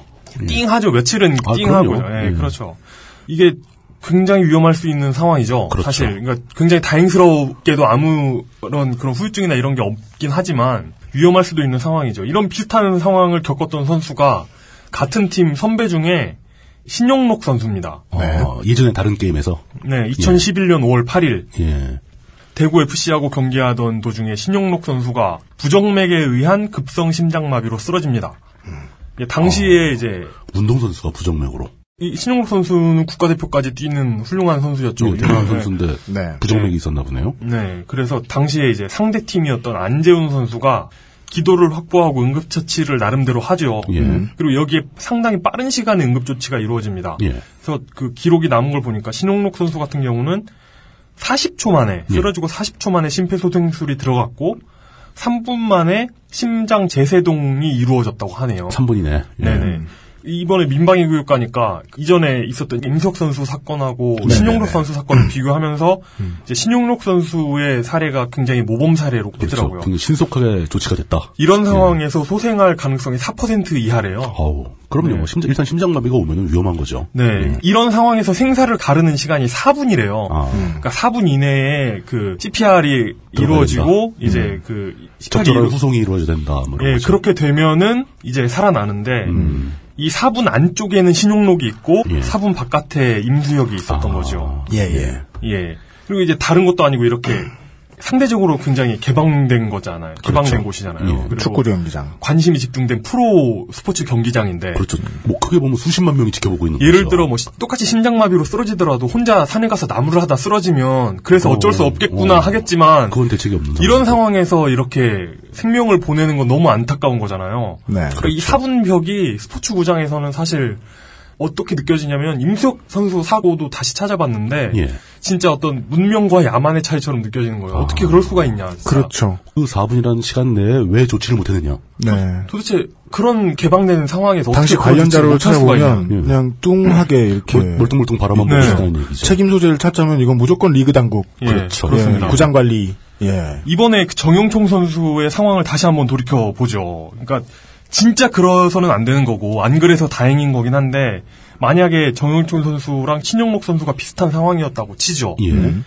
그러면은 정영총 선수는 사건 발생 이후 10초 만에 심폐소생술이 가능한 상황이었어요. 10초 만에. 그러니까 그 의료진이 도착했다는 얘기죠, 벌써. 음. 네. 그렇죠. 예. 그리고 11초의 기도 확보가 가능했다. 네. 네.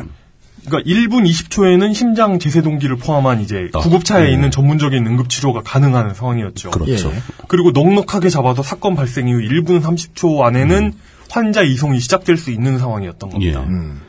민방위 훈련 때 그 모범 사례였던 신영록 선수의 경우보다 반절 이상 빨랐다. 크게 단축된 거죠. 음. 이렇게 되면은 그 살고 못 살고가 4분이라면 네. 4분 이내에서 시간을 더 단축하면 단축할수록 후유증이 적어진대요. 그렇죠. 그러니까 급격히 적어진대요 후유증이. 그렇겠죠. 네. 예. 그래가지고 이게 이런 상황에서 시간이 단축되는 것은 굉장히 환영할 일이죠. 음, 다만 10초만이라도 단축시킨다면 굉장히 좋은 일이라는 거죠. 네. 예. 20초면은 의료진이 뛰어갈 수 있는 최소한의 시간이거든요. 그렇겠죠. 이 정도면 운동장의 넓이를 고려했을 때. 예, 굉장히 모범적인 거죠. 예. 예. 근데 어떻게 이런 발전이 이루어졌느냐?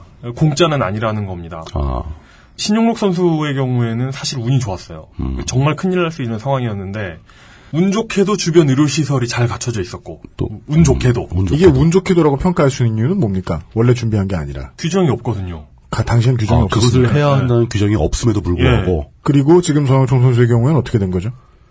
어, 그러니까 들어보시죠. 아예 그러니까 그 그리고 옆에 있던 당시에 아까 얘기했던 그 대구 FC 지금은 군대 가가지고 음. 상주 상무 있는데 네. 안재훈 선수가 상당히 센스 있게 대응을 합니다 여기에. 음. 음, 그래가지고 안재훈 선수 같은 경우는 이 일로 보건복지부 장관 상까지 받아요. 음. 그 응급 아, 응급 상황 대처하는 잘 걸 대처했다고. 보고. 예. 음. 근데 여기에서 진짜 의미 있는 발전은 프로축구 연맹에 의해서 이루어집니다. 음. 이 사건 이후에 경기장에 의료진 3명, 네. 심장 제세동기 비치가 의무화되고요. 음. 그리고 특수 구급차 상시대기도 의무화됩니다. 경기가 있는 날에. 그렇죠. 예. 그리고 물론 이런 상황에 대한 교육도 계속하고요. 음. 선수와 이런 그 구단에 대해서 이런 교육도 계속하고요. 대대적으로 교육을 했다고 합니다. 음. 그리고 이런 응급 상황에 대처하는 매뉴얼도 만들고요. 음. 그래서 그것도 교육하고. 그래서 이게 제가 보기에는 신영록 선수가 남긴 최고의 유산입니다. 이 그래요. 리그, 리그에 남긴 유산입니다. 신영록 선수 시절까지만 해도 그 네. 몇몇 개인들의 우수함으로 인해서 잘 처리가 된 거지만 말 그대로 운이 좋았던 예, 거죠. 운이 좋았던 거지만 예. 음. 거기서 배운 그 연맹에서는 시스템을 만들었다. 네, 그렇습니다. 앞으로 의무적으로 해야 하는 시스템을 만들었다. 그건 굉장한 발전인 거죠. 네, 그렇습니다. 예. 그, 이, 이런 조치에 영향을 받은 뭐 농구, 야구 이런 예, 다른 스포츠도 다 같이 해야 되겠죠. 예, 비슷한 응급 의료 체계로 확충했다고 합니다. 어, 뭐 어떻게 하고 있는지는 제가 다른 리그에서는 예. 이런 상황을 못 봐가지고 사고를 통해서 확실하게 뭔가를 배웠군요. 예, 신용록 선수 이후에 경기장에 선수들이 쓰러지는 경우가 몇 번 있었거든요. 어, 예, 이때마다 그 연맹에서 만든 응급 의료 체계가 기가 막히게 잘 작동합니다. 아, 지금 그 안산 경찰청 축구단의 군복무 중이었던 예. 그 박희도 선수가 예. 네. 박희도 검색하면 전두환의 그 신복 박희도 씨가 나오는데 그 사람하고 아무 관계 없는 아무 관계 없는 그 당시 2013년도에 전북에서 뛰고 있던 박희도 선수하고 예. 네. FC 서울의 몰리나 선수 그리고 작년에 그 부산의 닐손 주니어 같은 선수들이 이 시스템의 혜택을 받았습니다. 아, 어, 같은 상황은 아니었는데 예, 예. 굉장히 신속한 의료 지원을 받았죠. 그리고 이번에 쓰러졌던 정영총 선수도 마찬가지입니다. 음. 그렇죠. 근데 이 몰리나 선수 사건 때는 그 구급차가 들어오는 길목을 막고 이제 취재에 여념없던 한국 언론의 투철한 저널리즘 이런 게 화제가 되기도 했는데 어쨌든 전체적으로 네. 크게 네. 거기서도 개선된 건 사실입니다. 거기서도 아, 네. 네. 방해물이 되고 있는. 아 진짜 그 몰리나 선수 가족들도 경기장 왔거든요. 그렇죠. 래가지고막 예. 아, 저도 얼마나 놀라겠어요. 어린 아들이 아빠 쓰러지니까 막 울고 그러고 있는데 그렇죠. 쇼크가 오죠. 거기서 그러고 있으니까 진짜 좀 그렇더라. 좀 그렇더라. 근데 이번엔 다행히 그런 상황은 없었던 것 같고 아, 네. 개선이 되는 거죠. 아, 기자도 기자인데 리그가 구급차 들어오는 라인 정해져 놓고 그렇죠. 정해놓고 예. 어떤 상황에서도 기자들 넘어오면 뭐 벌칙대 가하겠다 뭐 정도는 해줬어야죠. 여기 뭐 기자 아니라 누구라도 이 선은 그렇죠. 방해할 수 없다 뭐 이런 규정이 있어야겠네요. 정몽준도 안 된다. 예. 하필 음. 왜 정몽준을. 아까 그, 그 대빵이시니까. 대빵이셨 대빵이셨으니까. 네, 그렇죠. 네. 예. 그, 제 생각에 정몽준이 있으면 피해갈 것 같은데. 네. 앰뷸런스. K리그의 상황이시니까. 태상황 예. 예, 그렇습니다. 예, 어쨌든 누군가가 경기장에서 희생된 일은 있었죠. 권투에서도 있었고, 어, 그럼요. 예, 예. 권투에도 있었고, 야구에서도 있었고, 축구에서도 있었습니다. 권투에선 저 김득구 선수가 기억이 나네요. 그보다 훨씬 최근에도 있었는데 아, 그분 성함이 계속 생각이 안 계속 나요. 있었습니다. 네. 예, 이런 경우가 계속 있었습니다.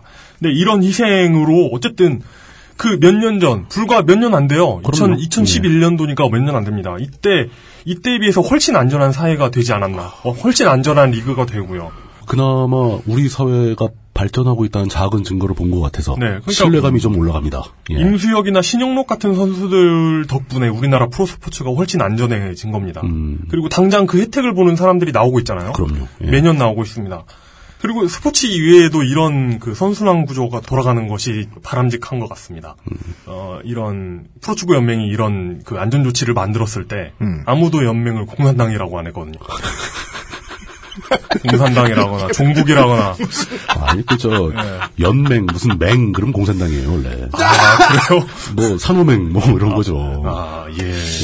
프로축구 연맹. 어. 이름조차 불순한 바빠서. 이, 이 단체가 음, 네, 욕을 안 먹었다. 어, 신기하네요. 욕을 먹지 않고 오히려 더 안전해지기만 했다. 음. 와 근데 진짜 우리 진짜 간만에 들어서 기분 좋은 얘기를 하네요. 음, 그런가요? 예. 일단 아까 건 맞아요. 기분 안, 안 좋았어요. 별로였어요. 네. 아, 아, 예, 예. 그건 안 좋은 거 아니고 졸린 거죠 그냥. 예. 아, 그리고 요즘 그 심폐소생술 네. 관련해가지고 그 최고의 스타는 그분입니다. 누구요? 어, 이수빈 양. 그게 뭐, 누구십니까? 누구십니까? 이분 그 초등학교 5학년생. 왜요? 뭘? 기사 본것 이분, 이그 강서 소방서인가? 네. 여기 그거 갔대요. 그 심폐소생술 교육받으러 갔대요. 음. 예. 그래가지고 마네킹으로 실습도 하고 응. 집에 와가지고 엄마랑 길을 가는데 음. 50대 아저씨가 쓰러진 거예요. 아이고.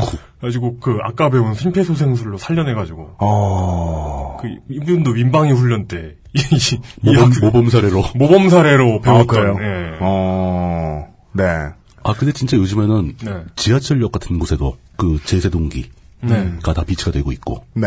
그렇습니다. 어, 그렇게 조금씩 조금씩 진보를 하고 있는 거죠. 네. 예. 살아야겠다. 이게 중요한 게 아니고요. 예. 예. 슬픈 일이다. 이게 중요한 게 아니고요. 조직이 준비해야 된다. 이런 뉴스였습니다. 시스템이 있어야 한다. 그러니까 지난주에 제가 이제 그 81년 5월 14일에 있다 있었던 그 경산 열차 추돌 사고에 대해서 말씀을 드렸었는데 그렇었죠. 예, 매번 사고 때마다 안전 불감증이라는 소리를 하는 거는 사실은 귀담아 들으시기가 좀 애매한 게요. 그냥 오늘쯤 해서 그 자리에 기사가 들어가야 되니까 언론사 입장에서는 기계를 대신하여 그런 일을 하는 것일 뿐이고 실제로 얼마나 바뀌는지 주목하는 일은 어, 언론은 작동 원리상 잘 보여주지 않습니다. 고 임주혁 씨에 대한 이야기가 나왔길래 저도 이제 생각이 나는데 2000년도였어요. 2000년에 2001년. 2000년도였습니다. 부정맥으로 네, 네. 쓰러지셨던 것이 그 당시에 오만 스포츠 스타들 구단들 다 나서서 예. 예뭐 바자회도 하고 그리고 김병지 해설이십니까? 김병지 코치신가요? 아니요, 지금 현역이십니다. 그분. 그분. 제가 지금 강조하려고 그런 거예요. 최고령 골키퍼. 예. 김병지 선수께서 그때가 화제가 됐던 게 예. 올스타전에서 캐논슈터상을 받으셨어요. 어. 기억이 나시는지 모르겠습니다. K리그 팬 여러분들이. 그때 상금도 임수혁 씨의 병실로 갔습니다. 어, 전액 기부를 하고. 음. 예, 전에 기부가 됐었습니다. 음. 예. 뭐 현대 유니콘스는 그 구단들도 많이 나섰고 돈 다 썼는데 결국은 구단에서는 어쩔 수 없이 2000년까지 기다리고 이제 계약 해지가 됐고 2001년도에도 그리고 돌아가시기 전까지도 계속해서 선수들이 찾아가고 뭐 이런 온정 사례들이 나왔지만 실제로 우리가 보고 싶은 뉴스는 그 뉴스가 아니라는 거죠. 그렇죠. 예. 그렇습니다. 우리가 보고 싶었던 건 고 임수혁 씨의 스탯이었던 거죠. 맞습니다. 그냥 예. 그 다음에 그 다음에 멀쩡하게 나와서 타격이 얼마나 됐는지 그걸 알고 싶었던 거지. 사고를 당했는데 사고를 조직이 막지 못해서 무슨 일이 생기는지 그 문제가 아니었습니다. 저는 또 레슬링 팬이니까 미국과 일본이 본고장이란 말입니다. 지금은 프로레슬링이요. 예 예. 그 멕시코는 본산임에도 불구하고 예전보다 시장이 많이 줄었는데 그래서 미국이나 일본은 또 이 다른 투기 종목과 레슬링의 가장 큰 차이는 거대한 돈을 쥔 단체가 없다는 겁니다. 별로. 어. 그래서 인디펜던트가 성행해요. 어, 그렇겠죠. 예, 소규모 단체들이 성행해요. 그 각 지역별로 소규모 단체들이 있었습니다. 그 그게 원래 미국과 일본의 레슬링의 정형이었어요. 음, 지금 같은 전국적인 유랑극단이 아니라 이 지역마다 소규모 단체들이 단체를 운영을 하는 거였어요. 자생적인. 거기에서 언제나 쇼를 가지고 조그마한 그러면 미국 같은 경우에는 지자체마다 무슨 스포츠 대회를 열 때 법이 달라서 음, 반드시 구급 시스템을 갖춰놓고 해야 되는 곳이 있고 아닌 곳이 있다라는 거예요. 주별로 다르다. 예. 그래서 그럴 필요가 없으면 자그마한 단체에서 돈을 잘 못 쓰는 거예요. 음, 비용이 들어간 일이니까. 예. 예. 그래서 그 생각이 듭니다. 네. 생활체육은 국가 인프라다 보니까 프로 스포츠 선수를 뛰어넘어서 다른 많은 일들이 있을 때 저는 오히려 이걸 강조하고 싶어요. 일단 개인 청취하시는 개인 여러분들은 제발 소주 를 싸들고 산에 올라가지 마시고 진짜요. 아니, 산에 갈 네. 땐 대부분 막걸리를 가져갑니다. 아, 무리 막걸 주종을 혼동하시면 곤란하죠. 막걸리에 오이. 네 아무리 헬기 뛰어도 술 때문에 나는 병은 쉽게 구하지 못하니까 예 들고 올라가지 마시고 그 외에 생활체육에 대한 투자는 이제 시설 투자를 넘어서서 그렇죠. 음. 예 사람이 언제 쓰러지나 쳐다보고 있는 투자가 필요한 때가 아닌가. 안전에 대한 투자. 네, 하는 생각이 듭니다. K리그가 늦었으나마 잘 준비를 그동안 차곡차곡 해놓는 바람에 예, 선수 하나 건졌습니다. 근데 물론 뭐 이렇게 위급하게 행동하지 않아도 그냥 일어났을 수도 있는데. 아니, 그건, 그건 절대 할 수 없는 아, 예, 음. 거예요. 아, 뭐 그건 그렇죠. 예. 사람의 생명을 걸고 도박을 할 그렇죠. 뭘 도박을 말하고 하는 싶었던 거죠. 거예요? 참네. 그러니까 조금만 이상하게 쓰러진다면 무조건 뛰어들어가야죠. 예. 아, 그러니까요. 예, 그러니까 이게 그 갑자기 너무 잘 되니까 아, 좀, 이게. 좀 생소한 거죠. 네. 아, 물론 들어가서 이제 웃으면서 다시 걸어 나오는 한이 있어도. 네, 그렇습니다. 예, 그 아무것도 전제하면 안 되죠 위험 상황 앞에서. 어, 그럼요. 음. 그 전제가 잘못되면 이제 궤변이 되니까. 마치 그건 최근에 봤더니 배용준 씨 결혼 소식에 정몽준 씨 부부가 이렇게 이걸 뉴스를 읽다가 이건 이제 실제로 했던 말은 아니고 예, 우스개죠. 어, 신랑 될 사람 재산이 천억이래. 정말 사랑해서 결혼했구나. 그 같은. 예. 겨우 그거밖에. 네. 예. 아 이해가 잘못돼서는 이해 시작이 잘못돼서는 안 되는 문제겠다. 그렇습니다. 그거와 네. 맥이 통하는 짤방도 본 적이 있죠. 뭔데요? 정몽준 씨가 심각하게 고민하는 표정으로 앉아서 네. 겨우 3천만 원 때문에 총리를 그만둔단 말인가. 네. 그죠. 전혀 이해가 안 가는 표정으로. 음주운전 과태료인가? 사실 진짜 하고 싶은 말은 따로 있습니다. 예. 네. 그 민방위 교육도 유익할 때가 있다. 아, 네. 예, 예. 네, 맞아요. 어, 유익할 때 있죠. 아, 사상교육만 안 하면은 되게 유익해요. 아, 근데 그, 저는 나- 미발 교육, 예. 아, 아까 얘기했던 그거 그거요. 북한이 6.25가 왜 일어났는가? 아, 난 그래 속상하다니까. 나는 네. 제대를 했더니 이제 이명박 정부 아니에요. 네. 다 사상교육으로 바뀐 거야. 무슨 동네 사람들이 뭐 철거민이 죽창을 들고 나온다는 이런 헛소리를 막 하면서. 아니, 노무현 정부 때는, 참여정부 때는 뭐 성교육해줬다며. 어, 저는 그때 민방위를 받았으니까. 예. 예, 그때도 마찬가지였어요. 그래도 사상교육은, 아니, 그냥 사상교육- 주무신 거 아니야? 그냥 주무신 거? 사상 교육은 좀 적었어요. 예. 그 주로 이제 소방서에서 많이 나오고. 네. 근데 근데 그게 예. 그런 무슨 민방위 훈련 담당하는 그 관청 있잖아요. 예, 예, 거기에서 그 섭외 가능한 강사들을 데려오는 거기 때문에 강사 풀이 되게 작아요. 네, 그러니까 그 아, 그런 거면 나는 저, 제대한 장군들한테라도 CPR 가르쳐가지고 그거 가르쳐달라고 해주겠다. 참네. 맞아. 아 그리고 저는 CPR이 100번 났네. 민방위 훈련에서 할 말이 있는데 예. 그 좀 그 치사한 얘기죠. 뭐요? 과태료나 범칙금 안 내면은 네. 차량에 압류가 붙- 들어오잖아요. 맞아요. 근데 평소에는 그걸 어떻게 할 방법이 없다가 민방위 훈련 받으러 가서 차 세워놓으면은 음. 번호판 뛰어가요. 아 진짜요? 아 그래서 대중교통으로 하라고 하는구나. 그걸 이제 번호판을 영치했다라고 얘기하는데 그걸 찾으러 가면 이제 밀린 범칙금 다 내야 되고 네. 뭐 그거 계속 받아야 됩니다. 그래서 네. 저는 한 번 당했거든요. 네. 죄송한 얘기, 미안한 얘기죠. 한 번 당했는데 겁이 나는 거예요. 이거 왜냐하면 번호판이 없는 상태에서 이 벌금을 내기 위해서 구청까지 운행을 해야 되는데 네. 가다가 경찰한테 걸릴까봐 네. 무번호판 운행을 하는 거잖아요. 그렇죠. 그 시청자 전화와서 막 이- 우리 저희는 시골이니까 시청이죠. 음. 막 뭐라 했더니 이거 어떻게 시청까지 가냐. 그때 시청에서 아이 그냥 오셔도 됩니다. 그래서 번호판 없는 차를 몰고 시청까지 주행을 했던 기- 경험이 있습니다. 누가 보면 테스트차. 근데 막 80년형. 예. 아이 80년만 97년이네 97년형. 몇 년도예요? 아까부터 예 아까부터 예, 군과 관련한 예, 사람들이 함부로 들어서는 안 될 이야기를 물뚱님이 서슴없이 아 이건 이건 괜히 했나 보다 이 얘기. 발설하고 계신 가운데 이나또참 태권도 부정단증. 뭐 제가 또 번호판 영치당한 얘기. 완전 범죄자야 범죄자. 10시간 후에 또 고민한다고요, 또. 아, 안 잘랐다, 또 덤탱이 아, 쓴다. 다 해결했어요. 아, 그때 범칙금 다 냈고. 네. 단증은 뭐 그 행사한 적 한 번도 없고. 네. 뭐, 그 법에 의한 심판을 이미 받으셨기 때문에 네. 기계를 함부로 자동 충전하게 하지 못하게 하자. 그렇죠. 예. 구급 인력과 장비를 최대한 가까이 두자. 예, 요런 이야기를 남긴. 네. 이번 주의 민주평톡 시간이었습니다. 다음 주에는 좀 더 어, 뉴스 같은 이야기 좀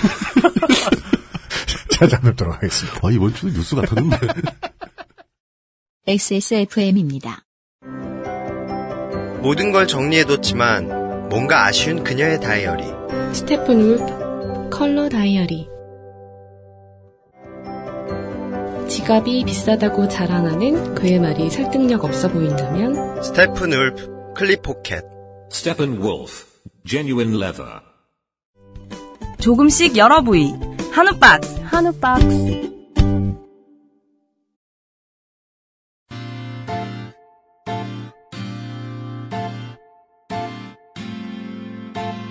거동 취재. 물뚝 리포트.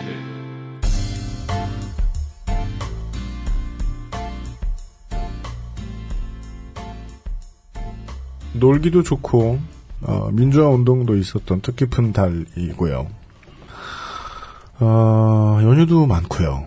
네, 가정의 달인데 XSFM은 어, 물뚝의 달 아, 본의 아니게 아, 말년에 극히 활용당하고 계신. 아, 네, 뭐 열심히 하고 있습니다. 네. 물혁. 뭐야? 허구연어로 물에 네, 떠났어요. 예. 저 늙은 순주가 네.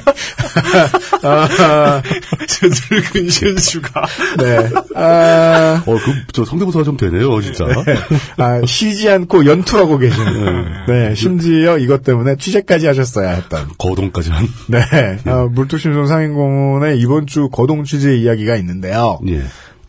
이게 그, 뭐, 구리다, 뭐, 새끈하다, 멍청하다, 똑똑하다, 이런 걸 뭐, 가로고, 뭐, 저, 층위를, 이렇게, 칼처럼 날카롭게 나눠버리고 싶지 않습니다만, 저희는, 아, 이런 취재가, 좀 더 신식이다. 소재 선정상, 예, 좀 더 발전돼 있다. 음. 이렇게 생각합니다. 진심으로요. 예. 왜냐면, 예. 뉴스를 듣는 사람들 인생에 도움이 돼야 될 거 아니에요? 그렇죠. 음, 그쵸. 그게 제일 중요한 거죠. 사실 뭐 이게 오늘도 제가 말했는지 모르겠습니다만은 조희영 교육감 재판 예. 이건 물론 교육감 자리가 날아가 버리면 실제로 이제 서울시 학부모님들 학교들이 영향을 받는 게 있을 수는 있죠. 당연하죠. 그쵸. 그렇지만 재판 내용 이게 뭔 상관입니까? 지금 누가 대체 대선 주자를 정해주려고 이렇게 이놈 치고 저놈 치고 마치 진삼국 무쌍 같아요. 대선 주자들이 천 명이 모여 있으면 아 하더니 이렇게 한 번에 천 명을 베어버리는 누군가가 그 여포가 긴 칼로 뭐확 휘두르면 그런 것 같아요. 다 날아가잖아요, 이게. 예. 근데 그 과정에 얼마 이게 뭐가 중요? 그리고 호남 패권 문제 많이 이야기하고 있어요. 국회의원들이 치졸하게 싸우고 있어요. 중간에 누군가가 분위기를 몰고 노래 막 음치가 노래 불렀어요. 그게 뭐가 중요해요 우리 인생에 그 뭐, 그 뭐죠? 무슨 무슨 처녀? 기억 안 납니다. 그것도 시대 역행하게 처녀가 붙어 제목에 자 시작부터 끝까지 내용의 시작부터 끝까지 우리 인생의 중요한 뉴스거리를 하나 열심히 취재를 해 보았습니다. 그런데 많은 언론사들이 예. 이 문제에 관심을 가지고 취재를 해도 관심을 가질 만한 결과가 나와도 일면은 잘 안 내요. 그렇죠. 음. 근데 뒷면에 보통 조그맣게 내는데 이번에는 더 조그만해졌어요. 결과에 대한 보도가 왜 사람들이 이겼거든요.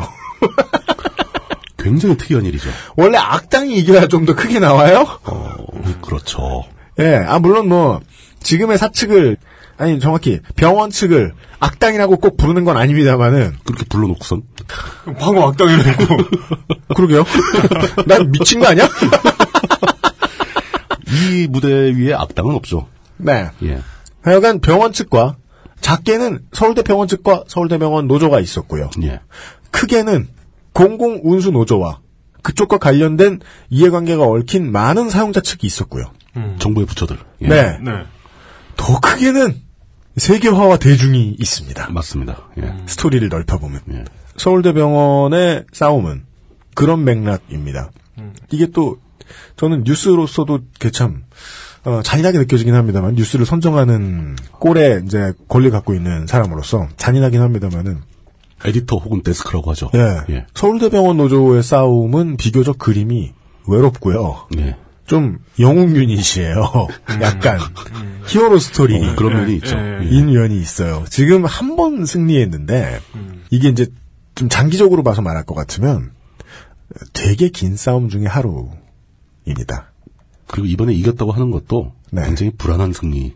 페넌트 레이스에서 오늘 하루 이긴 겁니다. 아무 의미가 없는. 내일 막 물핵이 또 나와. 그 또 막, 예, 막 그 폭투해서 쳐. 그럴 수도 있는 거예요. 예. 근데 일단 언론들은 당장 승리가 있으니까 카메라를 챙겨 돌아갔습니다. 예. 저희들도 그들 중 하나고 그 이야기를 조금 더 다른 곳보다 크게 전해드리려고 합니다. 어, 분명히 의미가 있는 주제 선정이었다고 저는 판단을 하고 있습니다. 본인이 하셨으니까. 아, 뭐. 거참. 아, 그, 아, 자화자찬은 아니고. 예, 아니긴, 네. 그렇습니다. 네. 역시 그 가장 기본적인 얘기부터 시작을 해보죠. 우리 사회가 노조를 바라보는 시선은 결코 곱지 않습니다. 네. 예. 아, 맞습니다. 청취자 여러분들의 입장은 어떨지 모르지만 실제로 여론조사의 결과도 그렇고 우리 사회의 보편적인 또 다수의 의견은 파업에 대한 지지 여부를 물었을 때 결코 높지 않은 수치가 나올 뿐입니다. 아, 제가 뭐래요. 무슨 맨날 기업주 얘기만 해주는 그 아침 막장 드라마 그거 다 불법으로 만들어야 돼. 아, 그러니까요. 아니다. 그러면 전도 아니구나. 불법은 그렇고 언론을, 통, 19금 언론을 통제하려고 하다니. 19금으로 해야 돼. 예. 아, 아니 근데 통제도 못 하겠고 진짜 아 진짜 해야 쩔어. 예를 들어 서울 지하철 노조가 파업을 한다. 네. 그렇게 되면 언론에서는 항상 이런 보도를 하죠. 시민들의 인터뷰를 보여줍니다. 자신들의 이익을 위해 시민의 발을 볼모로 잡고 파업하는 것에는 동의할 수 없다. 라면서 굉장히 불만 어린 표정으로 얘기하는 시민들의 모습을 전달해 줍니다. 네. 그렇죠. 그리고 그런 모습에 상당수의 시청자들이 동의를 하죠. 그렇습니다. 동의를 하라고 내보내주는 거죠. 그걸 동의를 그렇죠. 평소에 하는 거죠. 지하철을 안 예. 타는 우리 아빠도 예. 그거 보시면서 뭘 또? 예. 저 진짜 그거예요. 지하철 타지도 않는 사람들도 그 불편하게 왜 지하철이 파업을 해? 근데 그렇게 우리 아빠 되죠. 말은 내가 사람은 다 입장의 노예니까 이해를 해요. 지하철 안 타니까 이해할 수 없어. 음. 그리고 자영업자니까 노조가 왜 저러는지 이해할 수 없어. 근데 웃기는 건 대기업에 살아서 노조가 생명줄인 사람들도 역시 또 예. 물론 그렇게 보도를 하더라도 네. 이 왜 파업을 하는지 노조의 주장은 무엇이며 사측의 주장은 무엇인지를 알려주면 좋습니다. 양측 주장을 들어보고 판단할 수 있게. 그리고 꼭 말하는 건 예. 수많은 조- 협상 조건 중에 예. 월급 올려달라밖에 없어요. 돈 더 달라. 이것만 이것만 얘기를 하죠 항상. 뭐 그런 일관된 보도 자세가 우선인지 아니면 그 다수 대중의 파업에 대한 부정적인 입장이 먼저인지 닭과 계란 중에 어느 쪽이 먼저인 건지는 알 수 없지만 현재 상황에서 파업에 대한 부정적인 인식이 주류라는 것은 우리가 부정하기 힘든 현실입니다. 그렇습니다. 하지만 또 한편에서는 항상 파업 같은 게 벌어질 때마다 외국의 사례를 또 보여주기도 합니다.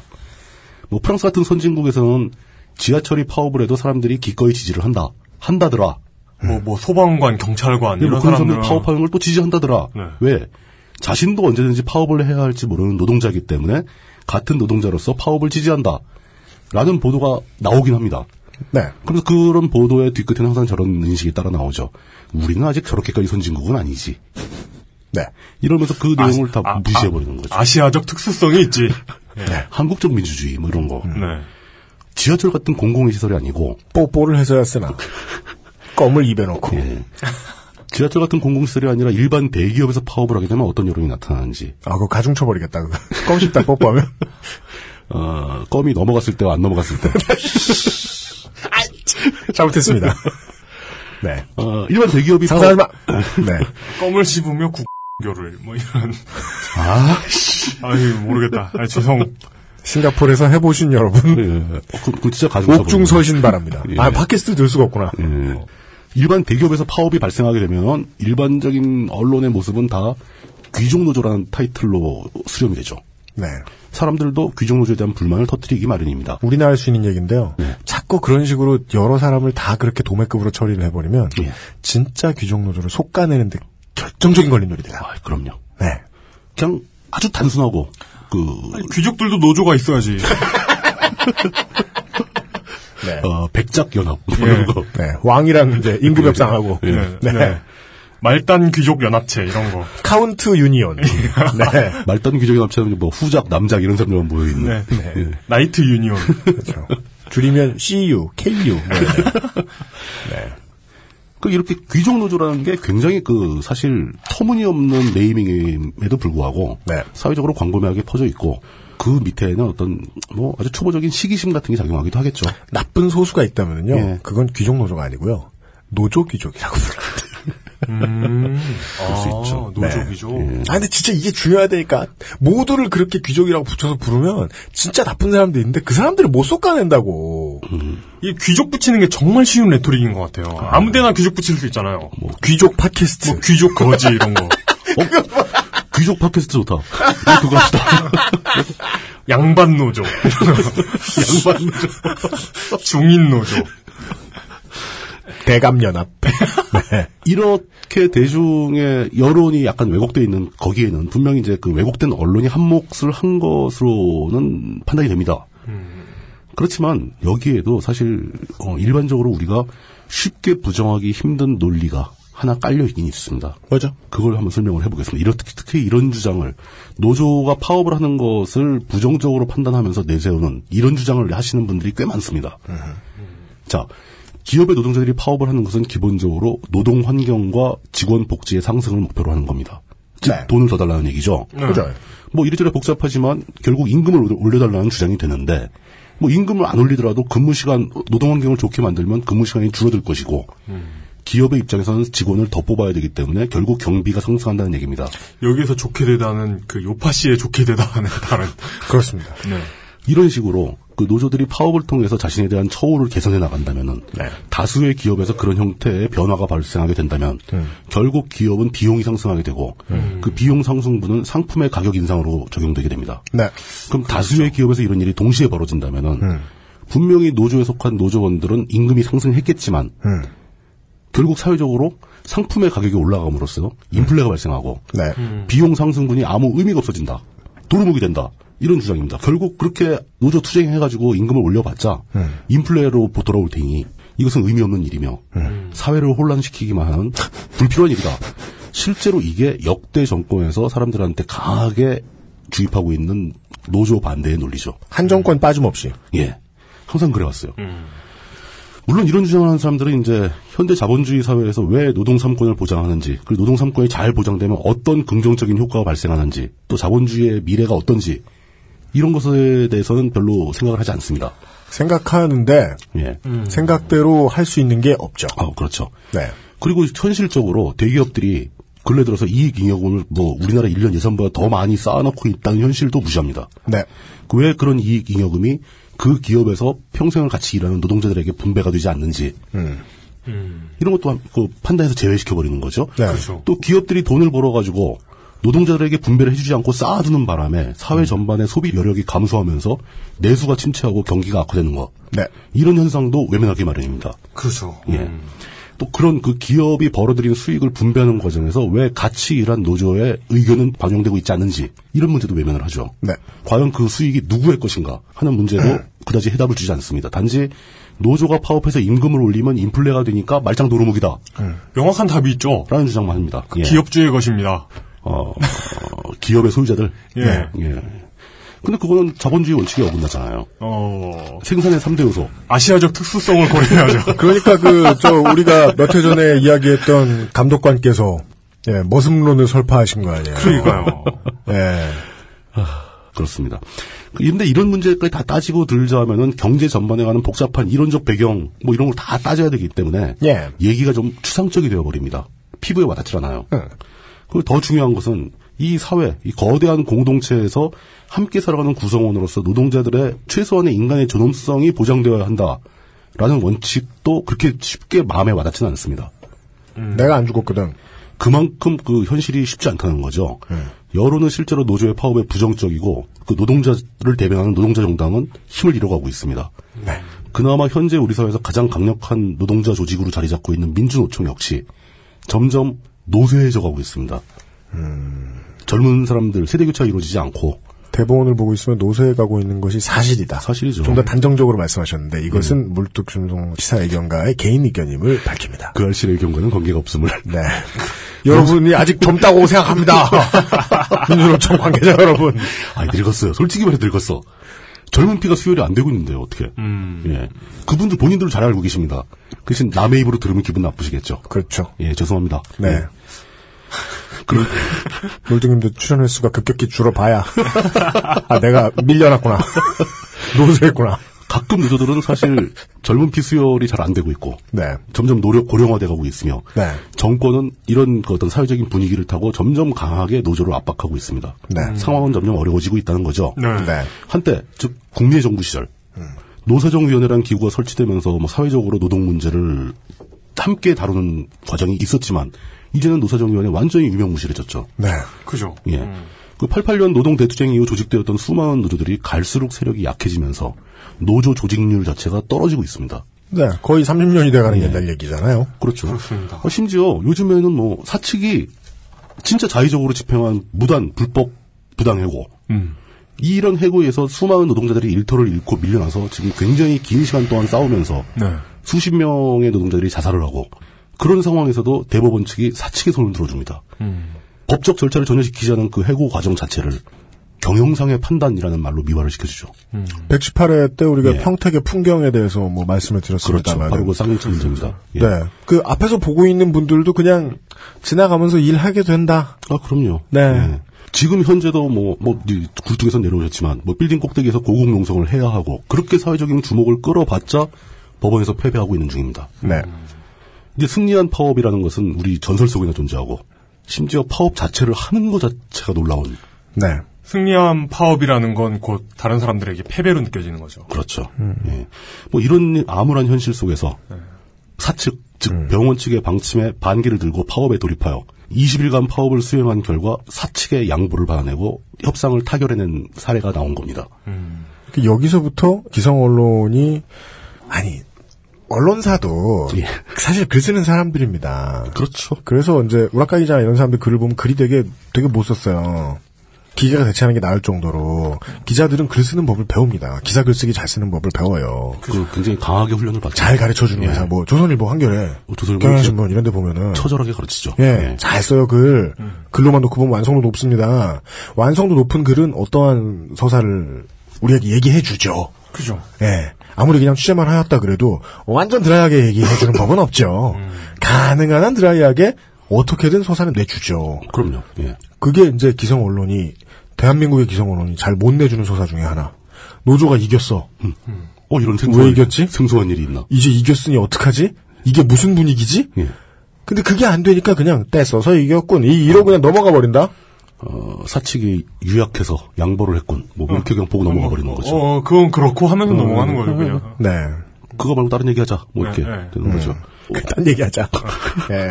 그것도 지하철 수준이 아니라 사람의 생명을 좌우한 병원입니다. 아 지하철도 사람. 근데 병원은 더 무섭죠. 병원 너무 섭죠. 네. 왜냐면 그 환자들이 모이는 곳이고 네. 그 중에서도 대한민국 최고의 병원이라고 할 수 있는 서울대병원입니다. 네. 서울대병원 노조가 벌인 파업에서 일반 기업의 노조도 하기 어려워하는 파업을 성공적으로 해냈고 그 결과 자신들의 주장을 관철시켰습니다. 무조건 뭐 100% 관철시킨 것도 아니에요, 사실은. 네. 양보할 거 다 양보하고 가장 중요한 부분을 얻어낸 거죠. 아 그리고 파업은 언제나 파업의 결말은요. 웃으면서 악수할 때 결말은 늘 똑같습니다. 100% 승리는 없어요. 두고 보자. 예, 서로 속으로 이를 부득부득 깔고 두고 보자. 근데 하여간 이번에는 예. 노조 측이 두고 보자 한 게 아니다. 저쪽에서 두고 보자가 나왔죠. 예.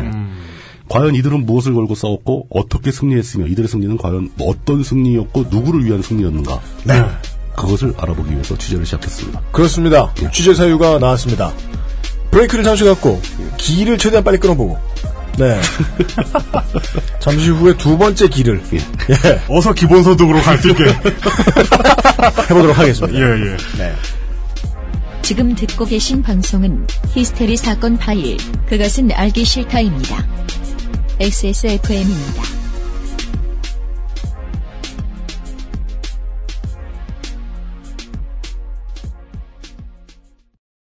눈으로 확인할 수 있는 낮은 지방 함량. 그런 커피는 없는 줄 알았지만 아르케 더치 커피, 커피 아르케닷컴. 컴스테이션은 조용한 형제들과 함께합니다. 돌아왔습니다. 음, 잘 따져보면 사람들의 생명하고 직결되지 않은 걸 만들어내는 사람이 뭐 몇이나 있겠습니까? 아, 그럼요. 뭐 모든 모든 기업은 다 우리 생명과 관계된 상품을 만들죠. 거리로 쳤더니 가장 가까운. 그렇죠. 네. 그런 업체가. 이 기업이죠, 뭐. 업체가. 파업을 열심히 했다. 심지어 이겼다. 음. 예. 이제 막 생소하기까지예요. 네. 이 이야기입니다. 예, 현실인가요? 현실이죠. 이겼다니까. 설마 뭐 우리가 지금 뭐 창작 소설 방송하는 거 아니잖아요. 예. 예. 아직도 좀 뭔가 꿈꾸는 것 같은 이상한 네. 좀 자각몽. 음. 현실감 좀 떨어지는 예. 그런. 어, 이 서울대 병원 노조는 꽤 일찍 생겼습니다. 1987년 8월 1일에 결성이 됐다고 하니까 어, 네, 네. 벌써 설립한 지 28주년. 28년. 횟수로는 29년 차가 되는 거죠. 87년 6월 항쟁 직후에 생겨난 노조고 뭐 역사가 깊은 노조라고 할 수 있죠. 그런 노조가 지난 5월 12일 20일간의 파업 끝에 그 협상이 타결되었습니다. 그리고 그 다음 날 가조인을 맺고 네. 그 사측하고 약속을 하는 거죠. 근데 노조 측의 주장 중에서 핵심 주장이 통과가 된 거예요. 받아들여진 겁니다. 네. 사측의 입장과는 대치되는 그런 게 봐졌고 굉장히 놀라운 일인 게 맞고 그 요즘 세상에 일반 기업도 아닌 국립대학병원 노조가 파업을 벌여서 심지어 이기기까지 했다는 것. 네. 자꾸 말씀드리지만 신기하기까지 합니다. 그렇습니다. 사실 저희는 이 그것은 알, 알기 싫다 팀에서는 이 파업이 진행 중일 때 취재를 시작했었죠. 그렇습니다. 예. 네. 이 소식을 접하고 취재에 돌입했으나 워낙에 꾸물렁거리다 보니 네. 거동에. 거, 동하다 보니 어이구 하다가 예. 어, 타이밍을 놓쳤어요. 그 파업 기간 도중에 어떻게든 방송을 해서 조금이라도 도움이라도 되길 바랬지만 네. 취재하는 도중에 파업이 타결돼 버리는 바람에 그 우리가 또 이제 파업 인터뷰하고 이제 막 이럴 타이밍에 예. 예. 비보를 접한 거예요. 노조 측으로부터. 판이 끝났어. 어떡하냐? 이겼다. 아니 어, 이게 뭐야? 뭐 이게. 다시 가서 지시면 안 돼요? 취재해야 되는데. 예. 아, 이게- 저희가 게을렀다. 아, 청와대의 마음이 이거였나? 공무원 연금 개혁안 반대했던 청와대의 마음. 그, 그, 그, 그 우리가 했던 얘기 그 얘기예요. 네. 끝났네 뭐 이렇게 되는 거죠. 오, 반대 안 하네? 합의하네? 저희에게 이 상황을 다 설명해 주신 분은 그 서울대병원 노조의 대표로 계시는 박경득 분회장님이십니다. 네, 취재에 응해주셔서 감사 인사드립니다. 매우 감사한 일이죠. 예. 서울대병원 노조가 벌였던 투쟁의 기록은 이번 한 번뿐은 아니었고요. 사실 이 서울대병원 노조는 많이 이겨왔습니다. 사실 그 알실이 방송되는 동안은요. 예. 매해 싸우고 있었어요. 그렇죠. 예. 이 박 분회장님이 입사한 게 2004년이라고 하시니까. 그 2004년에 입사한 이래 그 뒤로만 따져봐도 04년, 07년, 2013년, 14년, 15년 다섯 차례의 파업이 있었다고 합니다. 네. 어, 이 사람들이 그러니까, 그러니까 툭하면 파업하는 사회 분열 세력인 거죠. 그렇답니다. 예. 그렇답니다. 어, 예, 그때마다 일정 부분 성과를 거두기도 했고 또 일정 부분 밀리기도 했고 음. 지속되어 오고 있는 역사가 있는데 네. 뭐 항상 뭐 모든 집단이 대부분 다 그렇듯이 음. 이 서울대병원 노조도 항상 자신들에게는 성과가 있었다라고 네. 주장을 하더군요. 그렇습니다. 네. 언제나 그 해운대 측이 언론을 통해서 예, 나쁜 예. 파업이다라고 주장하는 것과 어. 거의 동일한 원리로 뭐 반대쪽 동일한 원리죠. 예. 노조는 싸움이 끝나고 나면 아, 사실상 이겼다. 네. 그 승리적 분석 네. 이런 걸 하게 되죠. 그렇습니다. 예. 실제 설명을 들어보니 진짜 실질적인 성과를 꽤 올렸습니다. 그것을 본다면 서울대병원 노조는 어떻게 해서든지 성과를 올리는 이기는 방법을 아는 집단이라고 할 수 있는 거죠. 그 인양반들은 이제 우리가 잘 들여다보니까 변죽만 올리지 않았어요. 예. 실제 성과를 무조건 내기도 했는데 그렇죠. 예. 예를 들자면 이런 거죠. 그 비정규직의 정규직화 같은 파업이 있습니다. 네. 그런 걸 주제로 걸고 하는. 그럼 다른 노조들은 주로 뭐 별도 직군을 만들어서 별도 관리를 해준다거나 아니면 단기 계약직을 무기 계약직으로 전환하면서 고용만 보장한다거나 무기계약직. 예, 처음은 그대로다 이거죠. 그런 식으로 이제 타협을 하곤 했는데 이거는 제가 이제 좀 괜히 시사 안 같이 예, 예. 막 멋있게 멋있게 봐가지고 판단을 드리게 되는 게 예. 설명을 드리게 되는 게 이건 노조가 가입자 전체가 얼마나 큰 열정을 가지고 있느냐의 문제가 되게 큰데 그럴 수 있죠. 예. 왜 그러냐면 가장 뛰어넘기 힘든 부분이 입장이잖아요. 어. 그럼요. 그렇죠. 그래서 비정규직 문제가 해결이 안 되는 거거든요. 당연하죠. 사측이 양자를 갈라버리면 비정규직과 정규직에 근데 이거를 정규직화 되도록 그냥 싸워가지고 아 됐고 내가 정규직인 건 됐고 다 해달라고 이게 됐다고요. 그렇죠. 그 음. 말을 할 수 있는 노조라는 거죠. 이걸 뛰어넘으려면 네. 노조가 엄청 활발해야 되고 결정적으로 그 안에서 다양한 입장을 가지고 있는 노조원들이 하나의 타협을 이루어내도록 일단 노조가 타협을 해야 저희가 싸울 주제를 구하니까 그렇죠. 그러니까 내니까 노조 내부의 입장이 통일될 수 있다는 거. 이건 네. 강력, 굉장히 강력한 힘이죠. 그러니까 약자 쪽으로 타협이 됐다는 거예요. 이건 쉽지 않아요. 노조가 그렇죠. 네, 아무리 네, 네. 세도 센 수준이 아니었다. 실질적으로 서울대병원 노조는 2년 이상 비정규직으로 근무한 사람들을 진짜 정규직으로 전환하는 성과를 올립니다. 07년 파업 때 이거 진짜 대단하다. 예, 200명의 비정규직이 정규직으로 전환됩니다. 네. 파업의 결과로. 그리고 08년에도 그 합의가 그대로 이어지면서 또 200명이 다시 그 정규직으로 전환이 되고 2013년도에도 100명을 또 정규직으로 전환시켜냅니다. 그 이런 것은 굉장히 정말 쉽지 않은 일인데 네. 어, 해내는 그래요. 거죠. 그렇죠. 예. 그 반면에 또 약한 것도 있어요. 급식. 급식 문제를 직용으로 전환하자라는 합의를 받아냅니다. 네. 음. 병원으로부터. 근데 병원이 안 해요. 네. 합의해놓고 아 그거 저 하고 있는데 아직 힘들어서 뭐 이러면서 미루는 거죠 자꾸. 아 그러니까 원래 밥은 정을 떼기가 힘든데 네. 지금까지 밥을 준 에버랜드가 뭐 아니, 에버랜드는 아니었겠지만 굳이 말하자면 네. 너무 맛있다 뭐 이런 소리를 하면서 네. 어, 그리고 합의 자체가 급식을 직영으로 전환한다라고 못 박는 합의가 아니고 타협 과정에서 약해지는 거죠. 음. 뭐 그렇죠. 긍정적으로 검토한다. 네. 뭐 이런 거 이런 합의였으니까 사측이 연기도 사실 할 말은 없어요. 네. 그게 이제 세 번이나 합의가 반복되면서 여기서 아까 말씀드린 이야기가 나옵니다. 두고 보자는 거예요. 네. 어, 그럼요. 이번에 합의안을 놓고 두고 보자. 예. 그래서 이게 세 번째 합의에 이르러서는 급기야는 급식 직영화를 검토하는 사업 기획을 검토하는 팀을 만드는데 네.